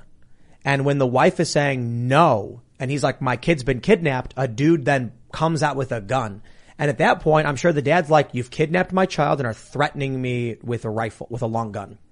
Like, yo, I'm surprised all he did was get in his face. Well, he also chest bumped him, which is aggravated. That's what I mean. I'm it I'm surprised that's all he did. And then he gr- he touches the gun too. He touches Right, the hand fight. that's Mhm. on the gun, He which basically is that dual possession at this point, like the Ahmaud Arbery case. You know, if you if you put your hand on the weapon, Not- that's not- basically you're just telling me you're going to Yes. try and take it out of my hands. but not when they separate and the dude goes pop pop. hmm The, the, the, the challenge is, do you really blame a dad for getting in the face of a guy who pulled up, who walked out with a gun when his son's missing? We got to talk about what's legal and what's right. That's the thing. Like Yeah. morally, I don't think that he was necessarily wrong, but legally, I don't know that even if somebody has your kid, if you're allowed to go into somebody else's home or try to grab that, like I don't know what the what the legal situation I think is there. definitely not. If Right. someone ever comes out on their front porch with a rifle and tells you to get off their property, get off their property. Right, you go to the truck and you call Yeah. the police. I mean, you're you're Yep. asking for a bad situation at this point. Not to victim blame, but I think that's the best we can do, to be honest. Yeah. That he should have immediately backed up, backed away,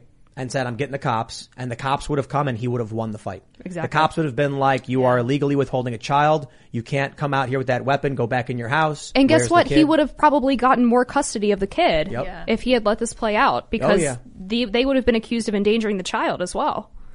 Yeah. That split second of the dad Yeah. walking up to do with a gun. You see him snap when the guy comes out with the gun. He just goes right in his face. Like he wants to fight that guy. Man.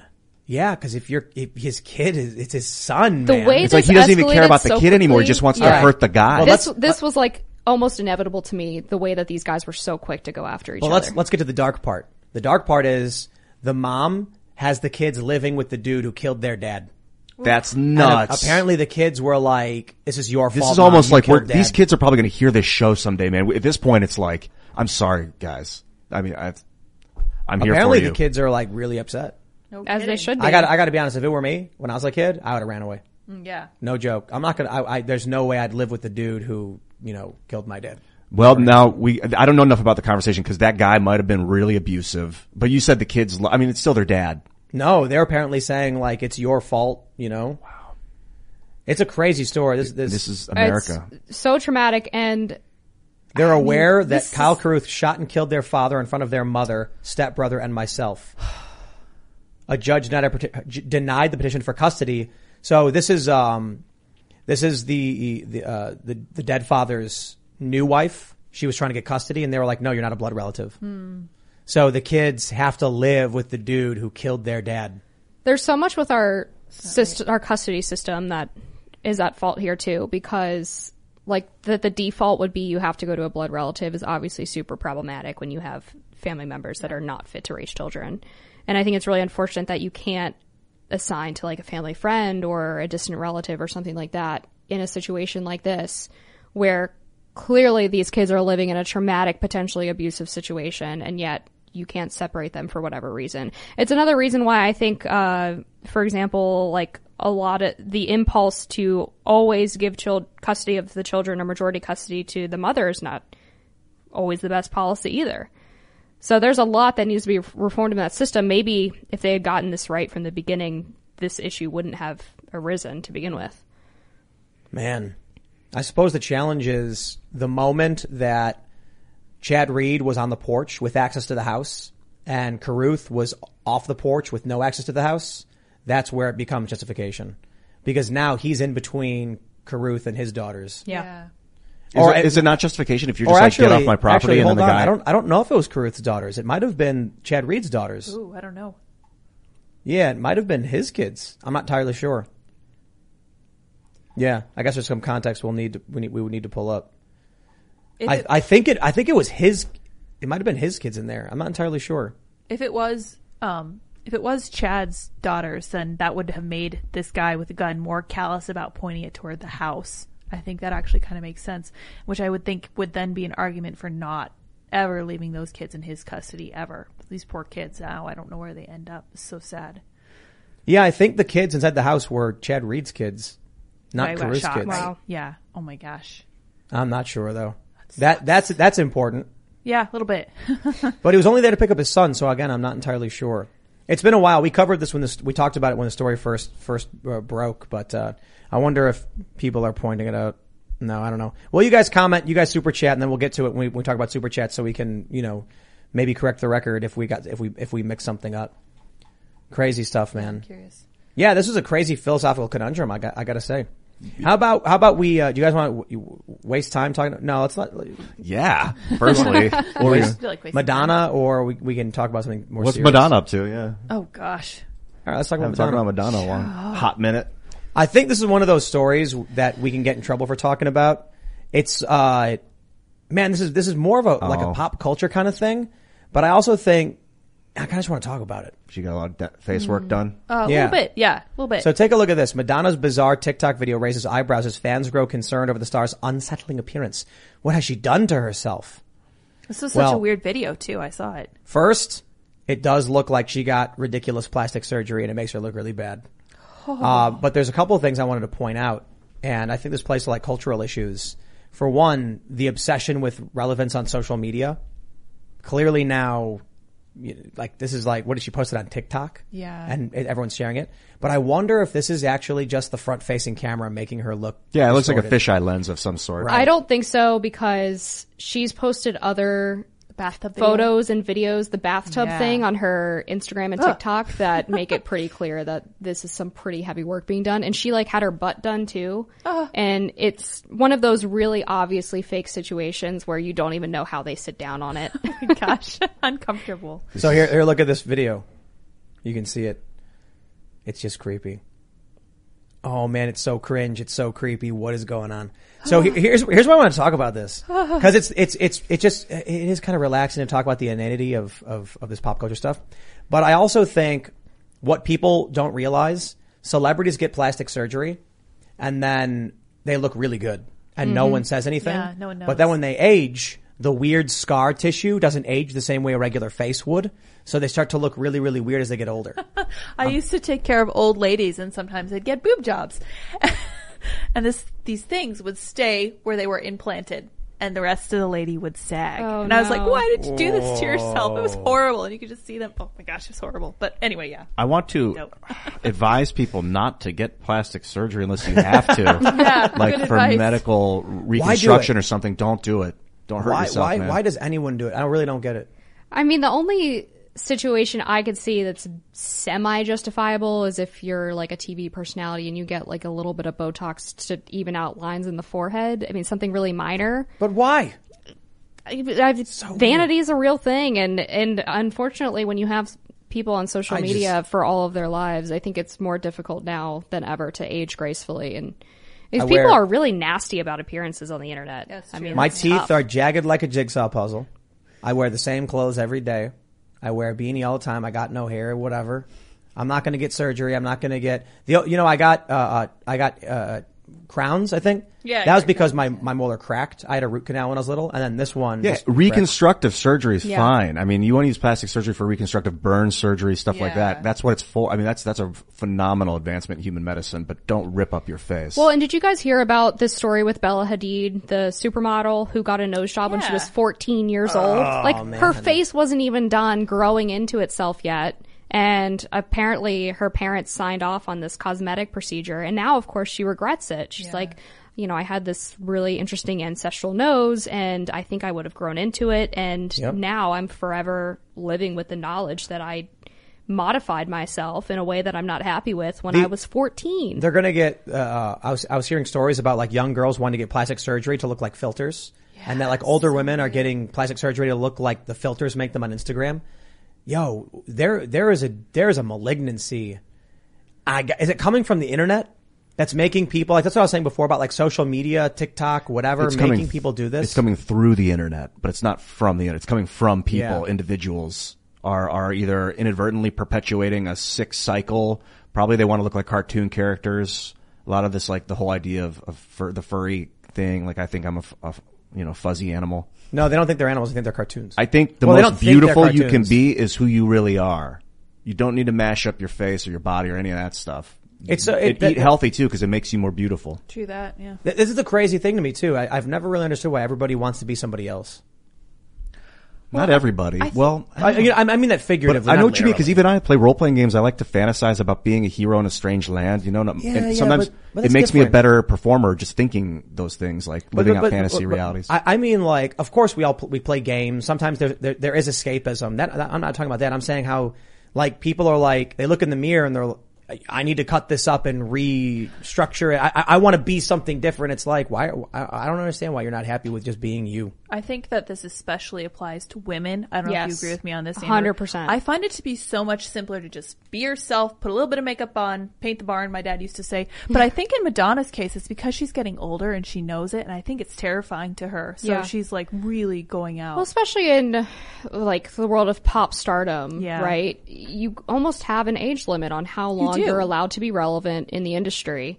And there's a lot of pressure from music executives to look a certain way. Uh, I mean, like, gone is the world of these amazing, like, 70s singer songwriters that could look however, but as long as they delivered a good music product, they would be really successful now there's really this pop star culture where you kind of have to look and dress a certain way in order to be popular in the music industry. And I think that's really unfortunate. And then there's the question of just social media's amplification of people's insecurities. I mean, growing up like as a young teen girl, I felt like we all had body image issues and, Right. and worried about our appearance.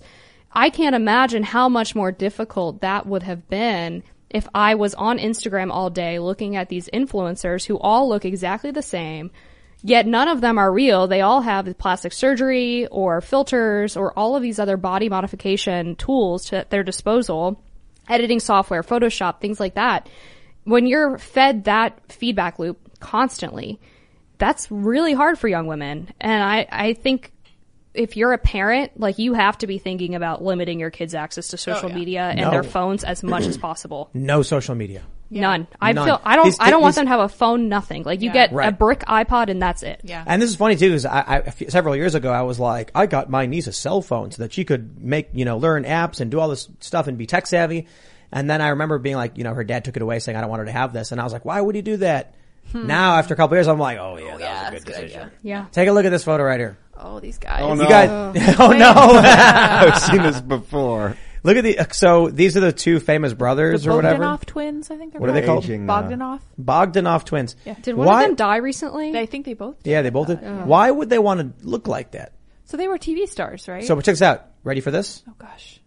That's them when they were younger. Oh, I remember that. Before work, they, They they still they have s- a lot of still work looks a done. little- yeah. Right. They still Yeah. look They're weird. starting to look like everything else. But like, That's the problem it- with work. It makes you look like everything else. But I'm wondering if, vague and boring. no, no, I'm wondering if they got the work when they were young and this is what happens when you age with all that. No, that's weird- more work. more work. More work, definitely. Yeah, they went overboard. 100%. Did they think they looked good? Yeah. No, pro- I, don't I think it's so. kind of No. like They I never did. I think social or plastic surgery is kind of addictive in the way that tattoos are to some people Yeah. as well. That's how it is. If you think you look bad, no amount of plastic surgery is going to change that. So these people do it, and then they still think they look, and then they do it, and they still think it's like comes from within. This makes me think a little bit of gender reassignment Yes. surgery because the problem is not in your physical body. It is 100% inside your head and no amount of changing your body is going to fix what's going on in your mind. And this is what people who de- detransition say. They're like, nobody dealt with the problem that was, you know, my Yeah, thinking. I, I will say Un- the, un- the unless- food is like no amount of plastic surgery is going to fix your mind, but the food can fix your body and your mind. Well, look, if you look in the mirror and it's I I think plastic surgery, cosmetic surgery, and uh, any kind of body modification surgery, any kind, be it trans species like some people do or transgender, or whatever. I think you've got a disconnect between your your perception, your body, or whatever. As you're as you're mentioning, that's the issue. Like the, the, the you Body know. dysmorphia. Yeah. So my, my, my, my issue here is there's literally nothing you can do unless we develop like nanotech cellular, cellular reprogramming or something. And then you go into like a stasis chamber that changes your body or something. We, we just do not have the technology to actually give you something that represents what you see and, you know, Right. or, or want. Nor should we. I, I mean, I mean, uh, I don't think. I well, don't, I mean, if, if, if what, if we literally develop technology that you can like actually, I don't know, ch- physically change your body literally, legitimately in the future somehow, then I'd be like, okay, whatever. I say okay, whatever to a lot of, look, if these people want to do this, I got no problem with it. I'm just saying right now, the technology does not, does not exist to make you look the way you want to look. Right. So right now, our best course of action is to teach people that it's going to be hard, but you're going to have to change the way that you think. And you can use cognitive behavioral therapy.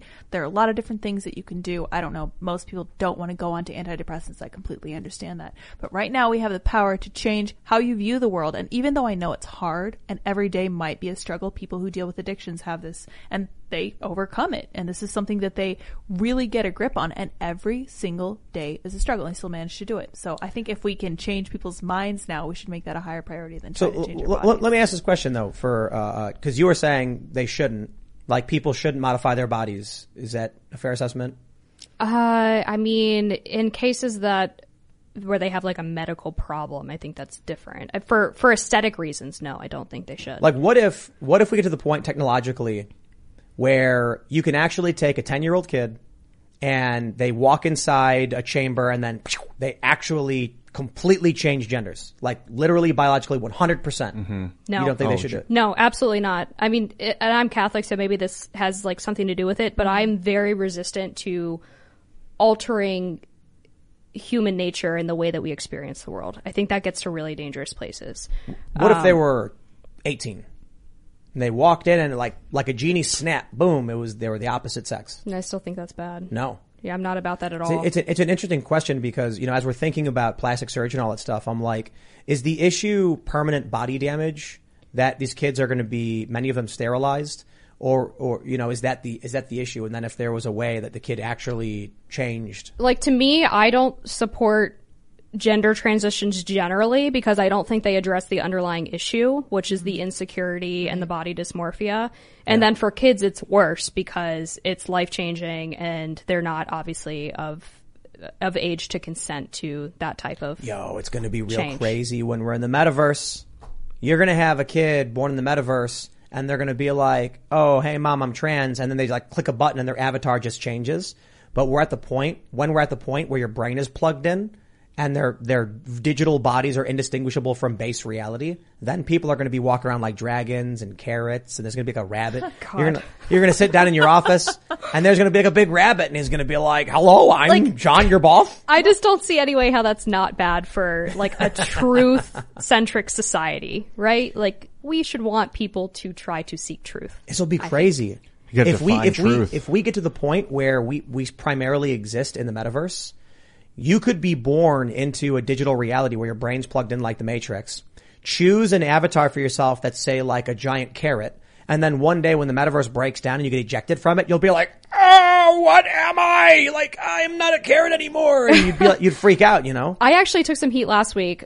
I know, imagine that uh, on Twitter again. but I was talking about this press release I got from this company that is actually partnering with the metaverse to create a narcos experience in the metaverse. So you basically get to be a drug lord and like run this cartel Grand or whatever. Like that, but uh, for me, it's a different experience when you feel like you're in it, right? Like that's Westworld level stuff. And I play video games. Like I'm definitely not a person who says ban video games because they lead to violence or anything like that. But to me, the metaverse, and there's been preliminary studies that have talked about the effects of virtual reality on the brain. And apparently, when you're doing these things in the metaverse or in virtual reality, your brain actually stores them or implants them as if they were real memories. Interesting. And so if you're going in and doing violent stuff in the metaverse, how does that fundamentally alter someone's perception of the world and what negative effects could that have for people's entire lives after that if you think that you killed somebody or you think that you were running drugs? Like I don't see how that can lead anywhere good for society. I think there's, there, we often talk about the negative things about the metaverse, but there's positive things too. You, safety trainings, you know, without real risk of harm for a lot of, a lot of issues, training firefighters, training police officers. It's gonna people are, gonna- people are gonna go in there with legalized psychedelics. It's gonna be so crazy, dude. Society is about to split into. It's gonna about to fractalize into a bunch of different ways of being. It's I- gonna be I've- nuts, dude. Different laws, different societies, different re, uh, religions and relationships. Different languages are gonna start springing up. Yo, they're gonna, like in North Korea, they'll take thousands of citizens, plug them into the metaverse and just never tell them. Just to like see what happens. Oh, dude, I've been Yeah. working on a script, by the way. I'll tell you about it later. But, but, but that. think about this. Thanks for reminding me. So you have in your country people who do physical labor for producing food and resources and machines. And then you have intellectual and abstract labor, which is like writing songs or developing code, software, things like that. You could take all of your intellectual property development people and put them in the metaverse and just seal them off. And then they can do the same, they can, they, they can do the work digitally with their minds plugged into a computer. And then everyone else can just, you know, till the fields and make food or whatever. Yeah, what'll happen is their mind will be working so fast, but if their body gets disturbed, it'll slow down their thought process and they'll be like, no, we can't have that. Do not disturb his body. Keep it sealed off so his brain can work at peak capacity. Imagine, imagine right now, all of a sudden you're sitting, you know, you're sitting wherever you're sitting, you're watching this show, you feel this pulling sensation in the back of your head. And then all of a sudden it feels like you are actually being pulled out of your body. And then there's a flash of light and you're standing in a field and you're a duck. You'd freak out, right? Yeah. You'd be like, what is this? Like, where are my hands? Why am I a duck? That's what's going to be like for people who grow up in the metaverse and choose to be a duck and then one day get pulled out and they're a human. They're going to be like, I have hands. What am I? Their identity would be totally fractured and separated from their bodies, you know? I wanted to cap off this, um, this plastic surgery conversation because I was trying to bend my face. Like I'd pull the bones open slowly over time. So like I'll spend an hour and just hold it in place. And I think it actually slowly moves over time like clay. What? I can't tell if it's real or not. Well, that's why they tell women when you're putting like moisturizer on your face, you're supposed to go like this instead of like this. Yeah. Or like this. The bones are growing and moving. You can slowly over time move the, like hold, pull the jaw outward if you want a bigger jaw and stuff like that. It just takes a lot of time. Yeah, I, those ladies, they put the rings on their neck and they make their necks Yeah, really right. long. Yeah. Mm-hmm. That's crazy. That's true. All right, let's talk. Let's let's go to the super chats, my friends. If you have not already, smash that like button, subscribe to this channel, share the show if you really do like it, and head over to timcast.com. We're gonna have a members only segment coming up around 11 p.m. or so, just around there, and we will get to your super chats. Everyone in chat is saying, "Yo, WTF? LOL? Ian's crazy." Give it a try yourself LOL. before you, don't knock it till you try it. All right, let's read some of this. Malcolm McKee says, previous super chat con, oh, what is this? Previous super chat. Other accounts whom have met the same criteria, criteria, criteria for such a ban remain untouched. Putin, Ayatollah, Taliban, Justin Trudeau. I don't think we got your first super chat. I saw one disappear and I'm frustrated. Well, uh, for those that are listening, if you put, if you super chat before the show goes live, YouTube erases it. yeah, so. don't do that. Be patient. GG player says, huh, Amber kind of looks like she could be Lydia's sister. Oh, I like that. Look at us. I love it. Haha. That's very nice. yeah, I'll take that. All right. The lukewarm gamer says Rumble should put money into non-political culture content to bring people who aren't political to the platform. If Rumble signed a deal with Hololive, for example, it would damage YouTube more than getting any political YouTuber. Yeah, that's the one thing I've I've been saying to all these guys who are doing alternative stuff is like everybody just keeps going politics, and I'm like, why? Well, and also the people who do entertainment minded stuff are not very good at it. Like people on the right need to be developing talented filmmakers and artists and people who can create content that's entertaining that doesn't suck and doesn't have all of these like really shoehorned political messages in it.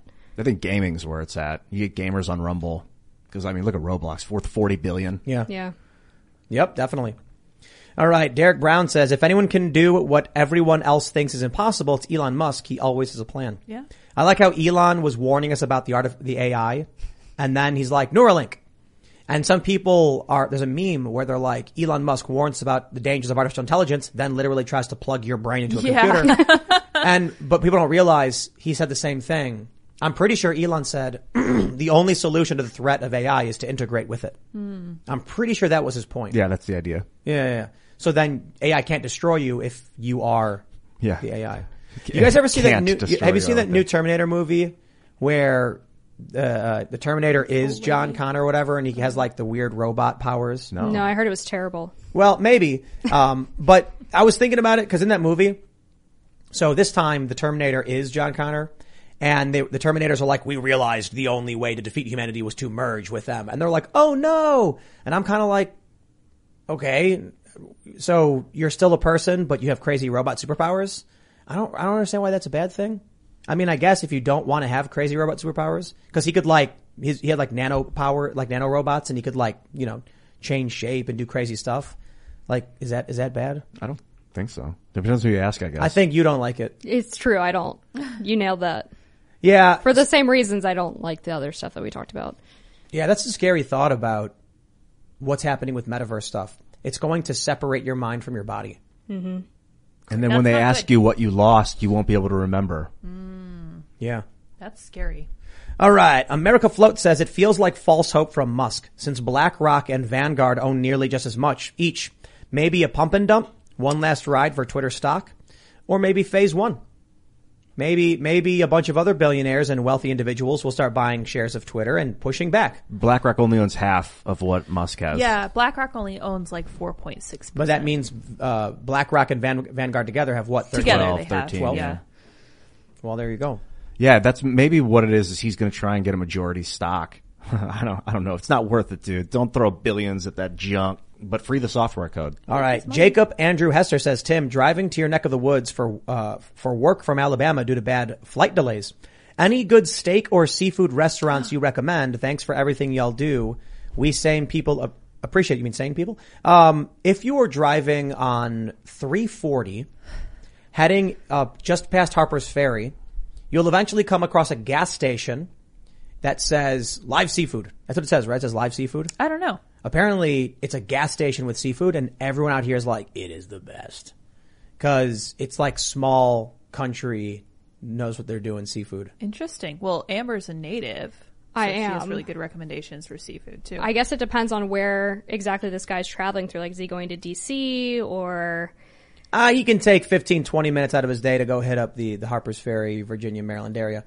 There's, Gas there's, there's the Bavarian Inn. Really good in, Yeah. in, I think it's in Shepherdstown, right? You're familiar with them? Mhm. And then, uh, this other restaurant we've been to that's really amazing is called Dutch's Daughter. Oh yeah, I love that restaurant. Have you been there before? Many times. Are you a fan? It's overrated. You think it's overrated? Yeah. I liked I, it. I thought it's it was. fine. I think it's really overpriced. I mean, compared to like five, ten years ago, their crab cakes used to be some of the best in Maryland, and they've really gone downhill. Well, I haven't had the crab cakes, but I had uh, a steak. Did you get the filet Oscar? Yes. that's the move. It was with so the béarnaise. good. Yeah, That is pretty good. and the and the and the crab. Uh, Imperial. yes. Yeah, that's good wow. stuff. That's a See, great see, you're like it's overrated, but Well, it might good. mean you're paying what, like 40, 50 bucks for It is that? overpriced. Yeah, it was expensive. I mean, you could just like go to DC and go to Morton's for that and get like a cowboy ribeye. DC ribeye. this was a filet mignon. Where's the best seafood in DC? Uh, in DC, you probably should go to the wharf and go to one of like the old family owned restaurants on there. There are a couple of them, like fish, fish market vibes. But the best crab cake that I've had in recent years is at Jimmy's Seafood, which Yeah. Lee and I were talking about earlier. Yeah. And they got into a war with PETA a few years ago and put up all these billboards around Baltimore, just like Oh, I remember that. basically bragging about the fact that they were live steaming crabs and PETA got really upset about it. But they do make a really damn good crab cake. Like lump meat, size of a softball, really good stuff. How do you feel about I- stem cell meat? I'm willing to. I bet just, I just think she doesn't doesn't like it. I'm, I'm willing to bet. The filet Oscar at Dutch's Daughter was one of the best filet mignon steaks I've ever had. Really? I mean, the the the, the preparation was. Well, maybe Perfect. they've improved since the last time I was there. It's I don't been know. a year. Maybe we just have different tastes. Could be. I've been- I have better taste. It could be. I don't know. We've gone to a bunch of steakhouses uh, in our day. Uh, Alex Jones brought us out to, I think we went to, was it Capital Grille? I didn't go. I missed out. Yeah, I think it was like me and Luke. And, uh, really good. But when I went to Dutch's daughter and I got the filet Oscar, it's like a filet mignon with like crab on it. Mm-hmm. Oh, it was just cooked. Yeah, and I will say, generally speaking, corporate steakhouses are not the best place to go if you want a really good steak. Yeah. Because it's so standardized across all these different restaurants that sort of inevitably there's going to be a decline in quality at some point. Do you like the Bavarian Inn in Shepherdstown? Mhm. Yeah, they're really good too. Yeah. That's so much fun. It's like a Bavarian Inn complex. It's so Oh, cool. cool. Yeah. All right, let's read some more super chats. I think we're hungry. yeah, lizards. Well, someone asked, and I'm like, oh man, we, we've been looking to find like the good food because we periodically will do like company outings where everyone goes out. We- Jimmy's, I want to yeah. try it. What kind of uh, Mexican food do you guys like? oh, mi degollado. It's it's it, oh, this is amazing. So there's a there's two, there's a Mexican restaurant out here. It's called Mi Degollado, and it is amazing. I love getting chicken fajitas. It's just so perfect. It's like Tex-Mex is up your alley. Yeah, yeah, but um, mi, mi degollado means like my th- slit throat, Ah. like my to cut a man. It means like to cut a man's Oh, throat. that's right. I remember And so this. you know, I, I remember asking the server like, "Hey, like, what does this mean?" And he's like, "Oh, it means to cut someone's throat." And we were like, "Wow, That's He- awesome. He was like, "Oh, it's the name of the town the owner's from." And then I was like, "I don't know if that's better." Yeah. like you're it? from a town. And then I was like, "Well, if there was a town called like Cutthroat in New Mexico, I wouldn't think twice. I'd be like, oh yeah, you know." Yeah, that's true. But yeah, that's what I like.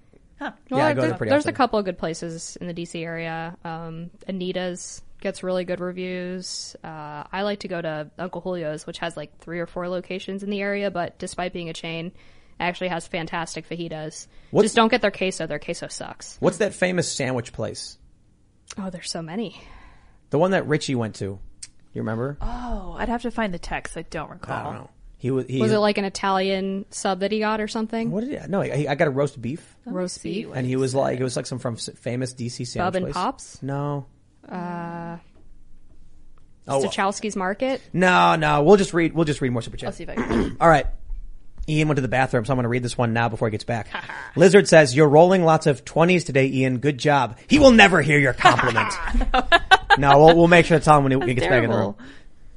All right. Noah says, Love the show, guys. I just want to use my first super chat to let you know that Louisiana has also introduced their own version of the Parental Rights and Education Bill. Look up Louisiana House Bill 837. Amazing. Cool.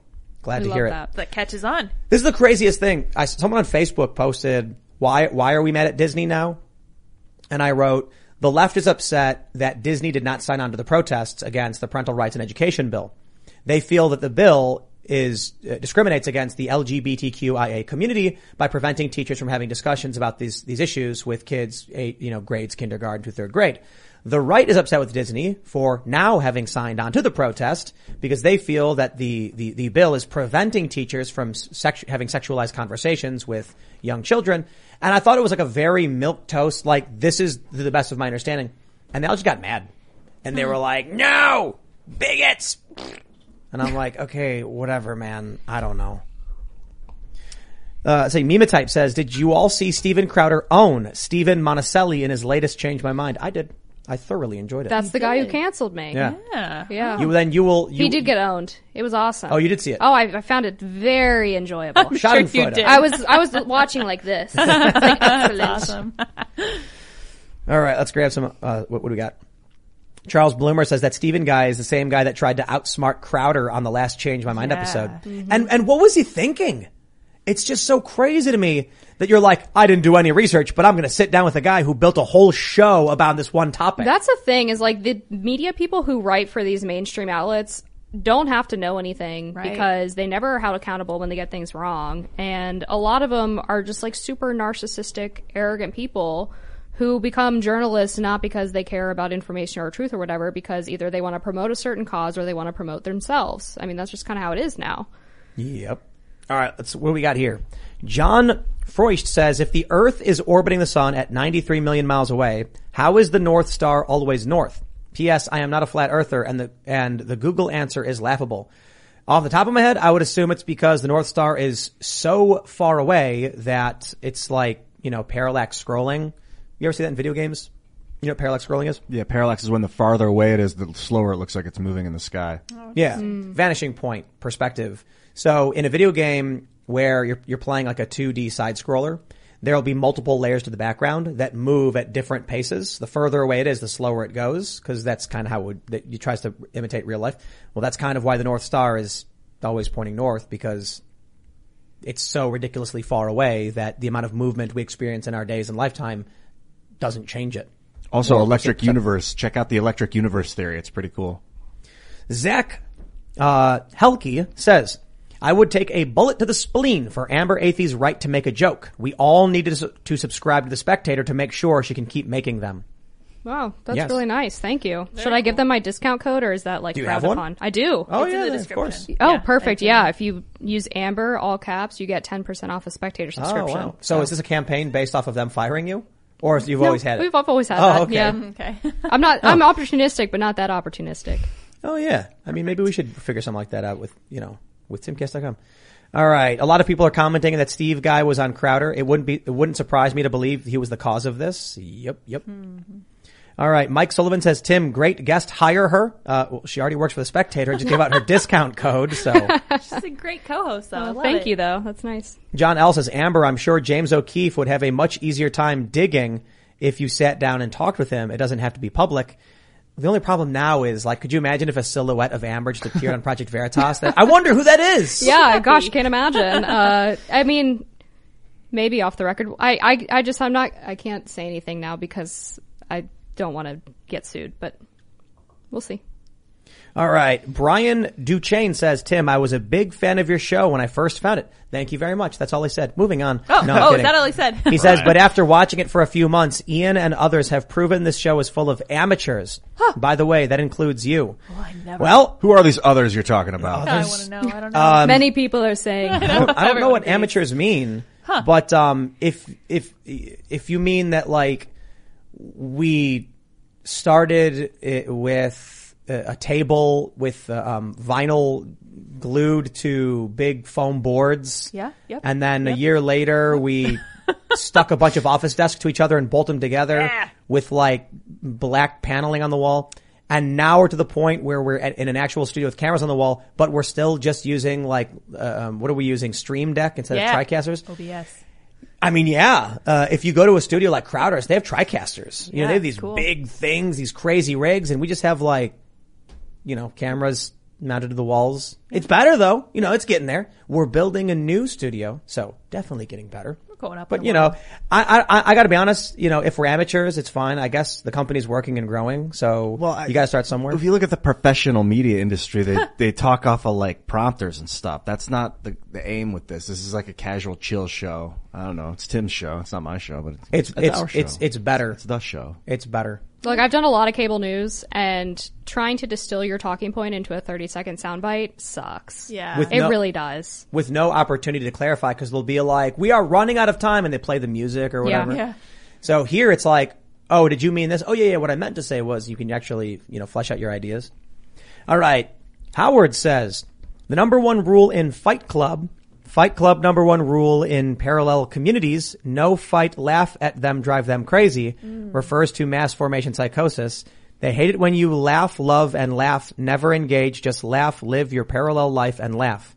All right, Howard, I appreciate it. That was hard to understand, but I think what he's saying is ignore the haters and just laugh and yeah. keep on going, and they'll get really angry about it. I respect it.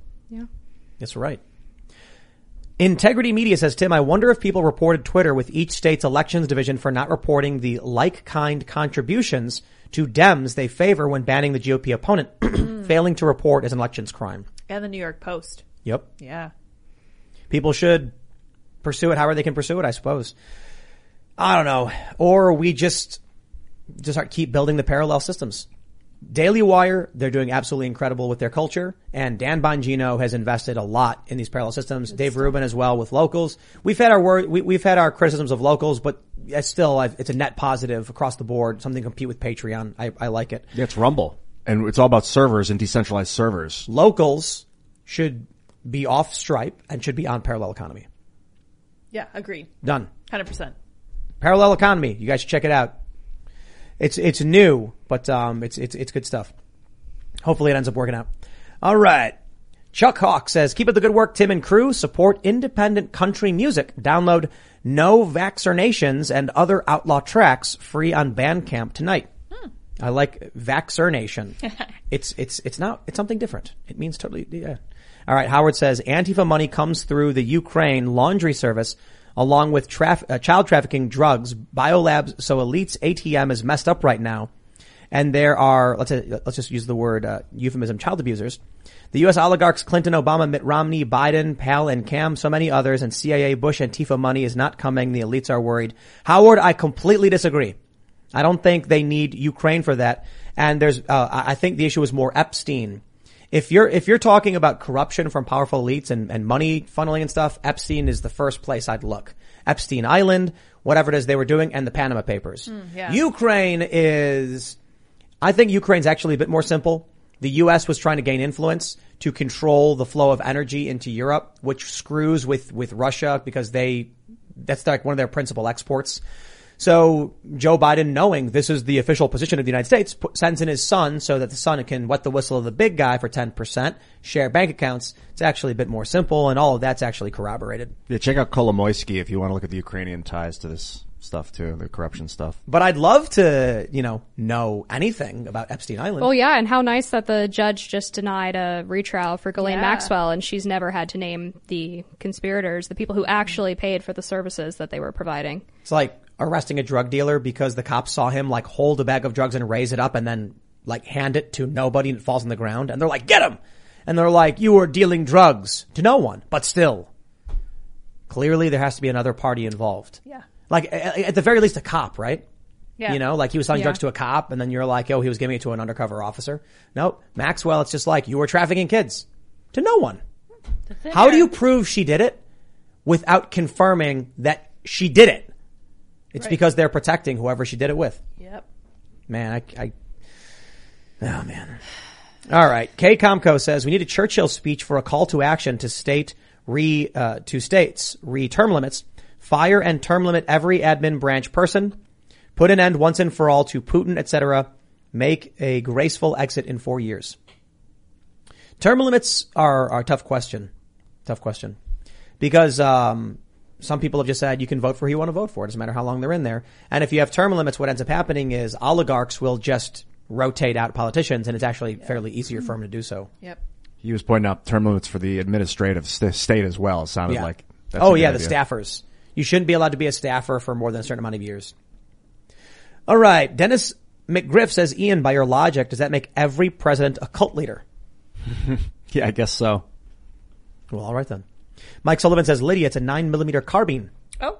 Oh yeah. Pine Tree Squad says, Tim, great example of adjacent states with permitless constitutional carry is ME and HNVT. Can drive from Maine all the way through Vermont without being required to show your papers. Isn't that funny? to make you show your papers. Hmm. Yeah, man. I knew, I, I've told this story before. A guy was driving from California to New York and got pulled over in Illinois and they were like, you're going to jail for four years because he had guns. Now he's an Illinois resident. Congratulations. All right, now back to that story about the dad in Texas. We got some super chats. Shotgun Rebel says dad had no authority to enforce the order. Has to let police and law handle it. Best interest of the child. That way, uh, and that is what Texas does in custody issues. I agree with that. Yeah, I do The too. dad should have immediately just backed off. Yeah.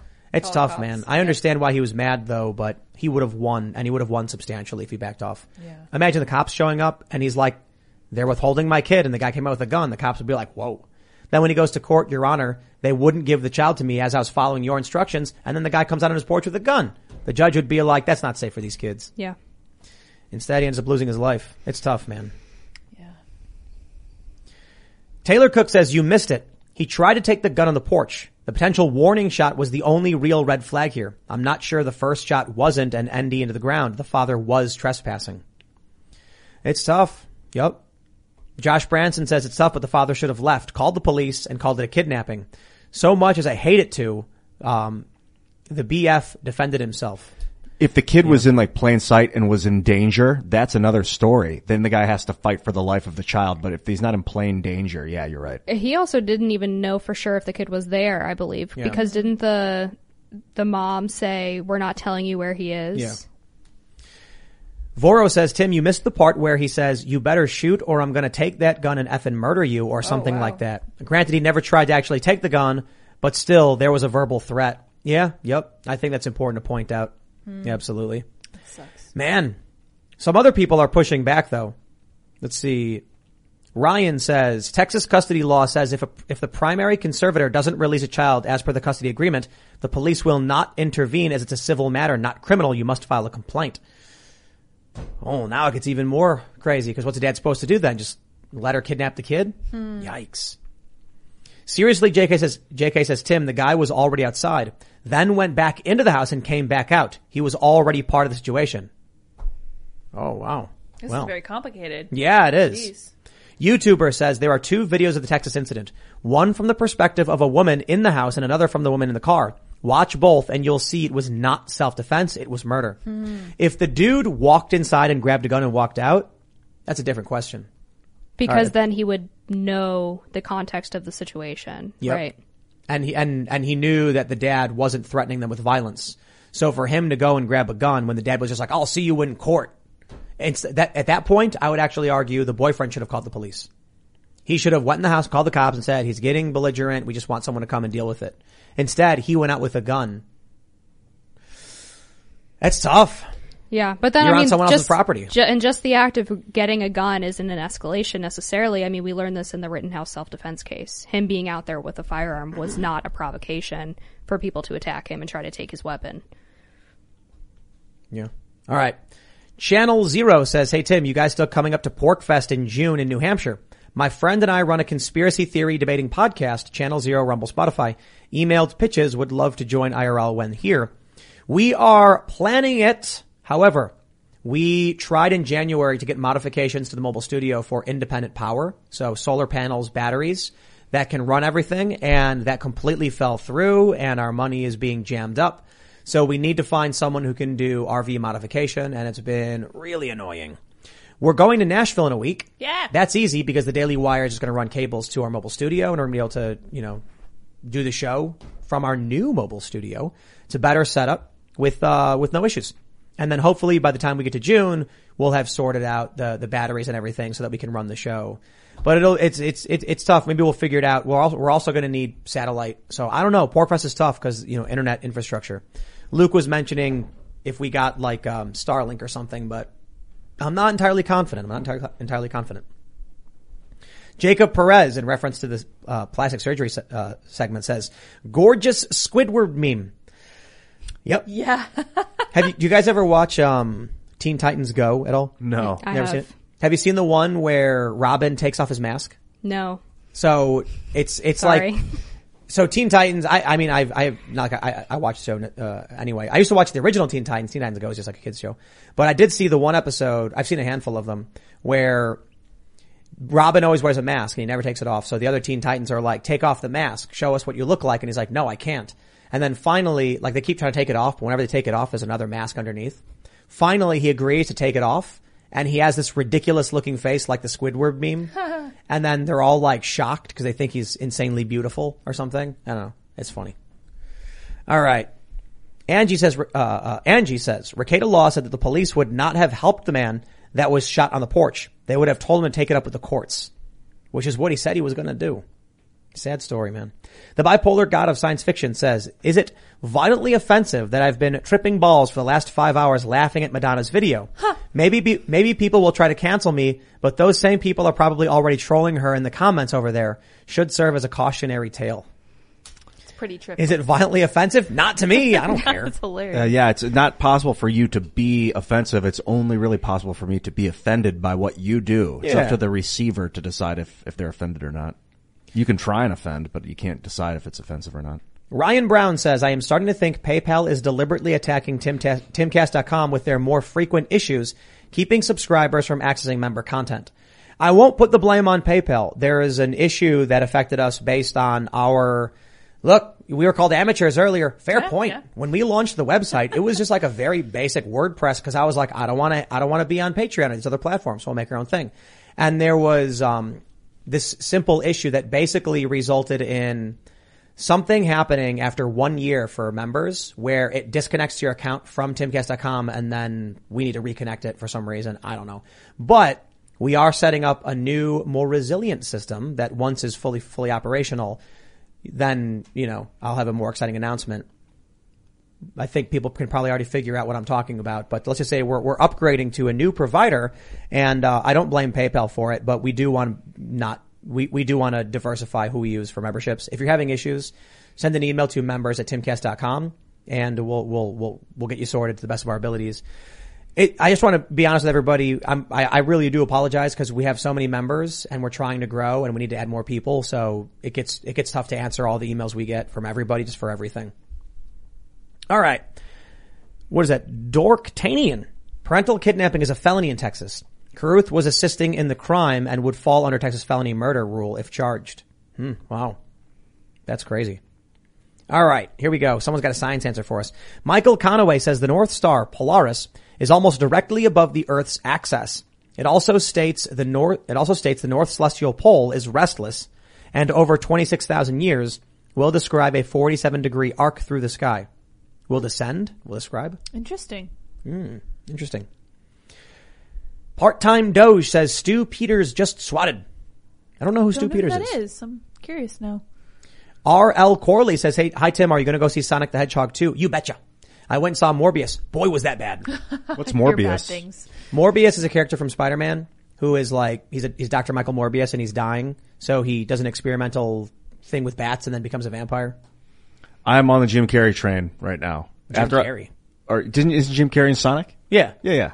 Oh yeah, Morbius Uh, was Jared Leto. No, no, I've just moved on from Morbius after that. I'm into Sonic 2 now. Jim Carrey, man, when I saw him respond to the Will Smith slap on stage or the Will Smith attack, that was the best. The best thing he's done in years. Jim Carrey, man. Pretty tedious. His art sucks. Yeah, a little bit. He had like a, uh something change, like like a what would you call it? Like a spiritual awakening or like a midlife crisis or something in 2010.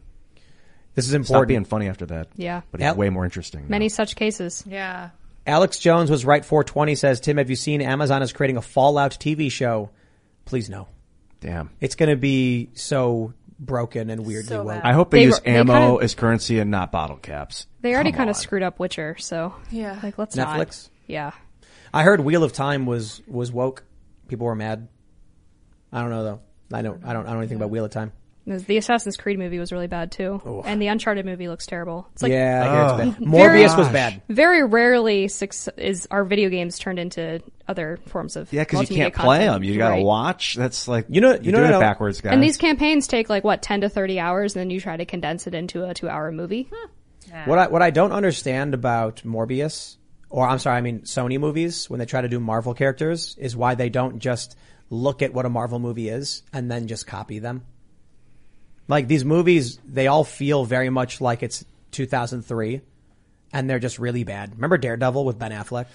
I didn't see it. Me neither. Oh come on! I saw guys. Spider-Man 1 with Tobey Maguire and then I, I saw Iron Man 1 and I was like, I, I'm, I can't, I'm not watching anymore. It's trash. It's just trash.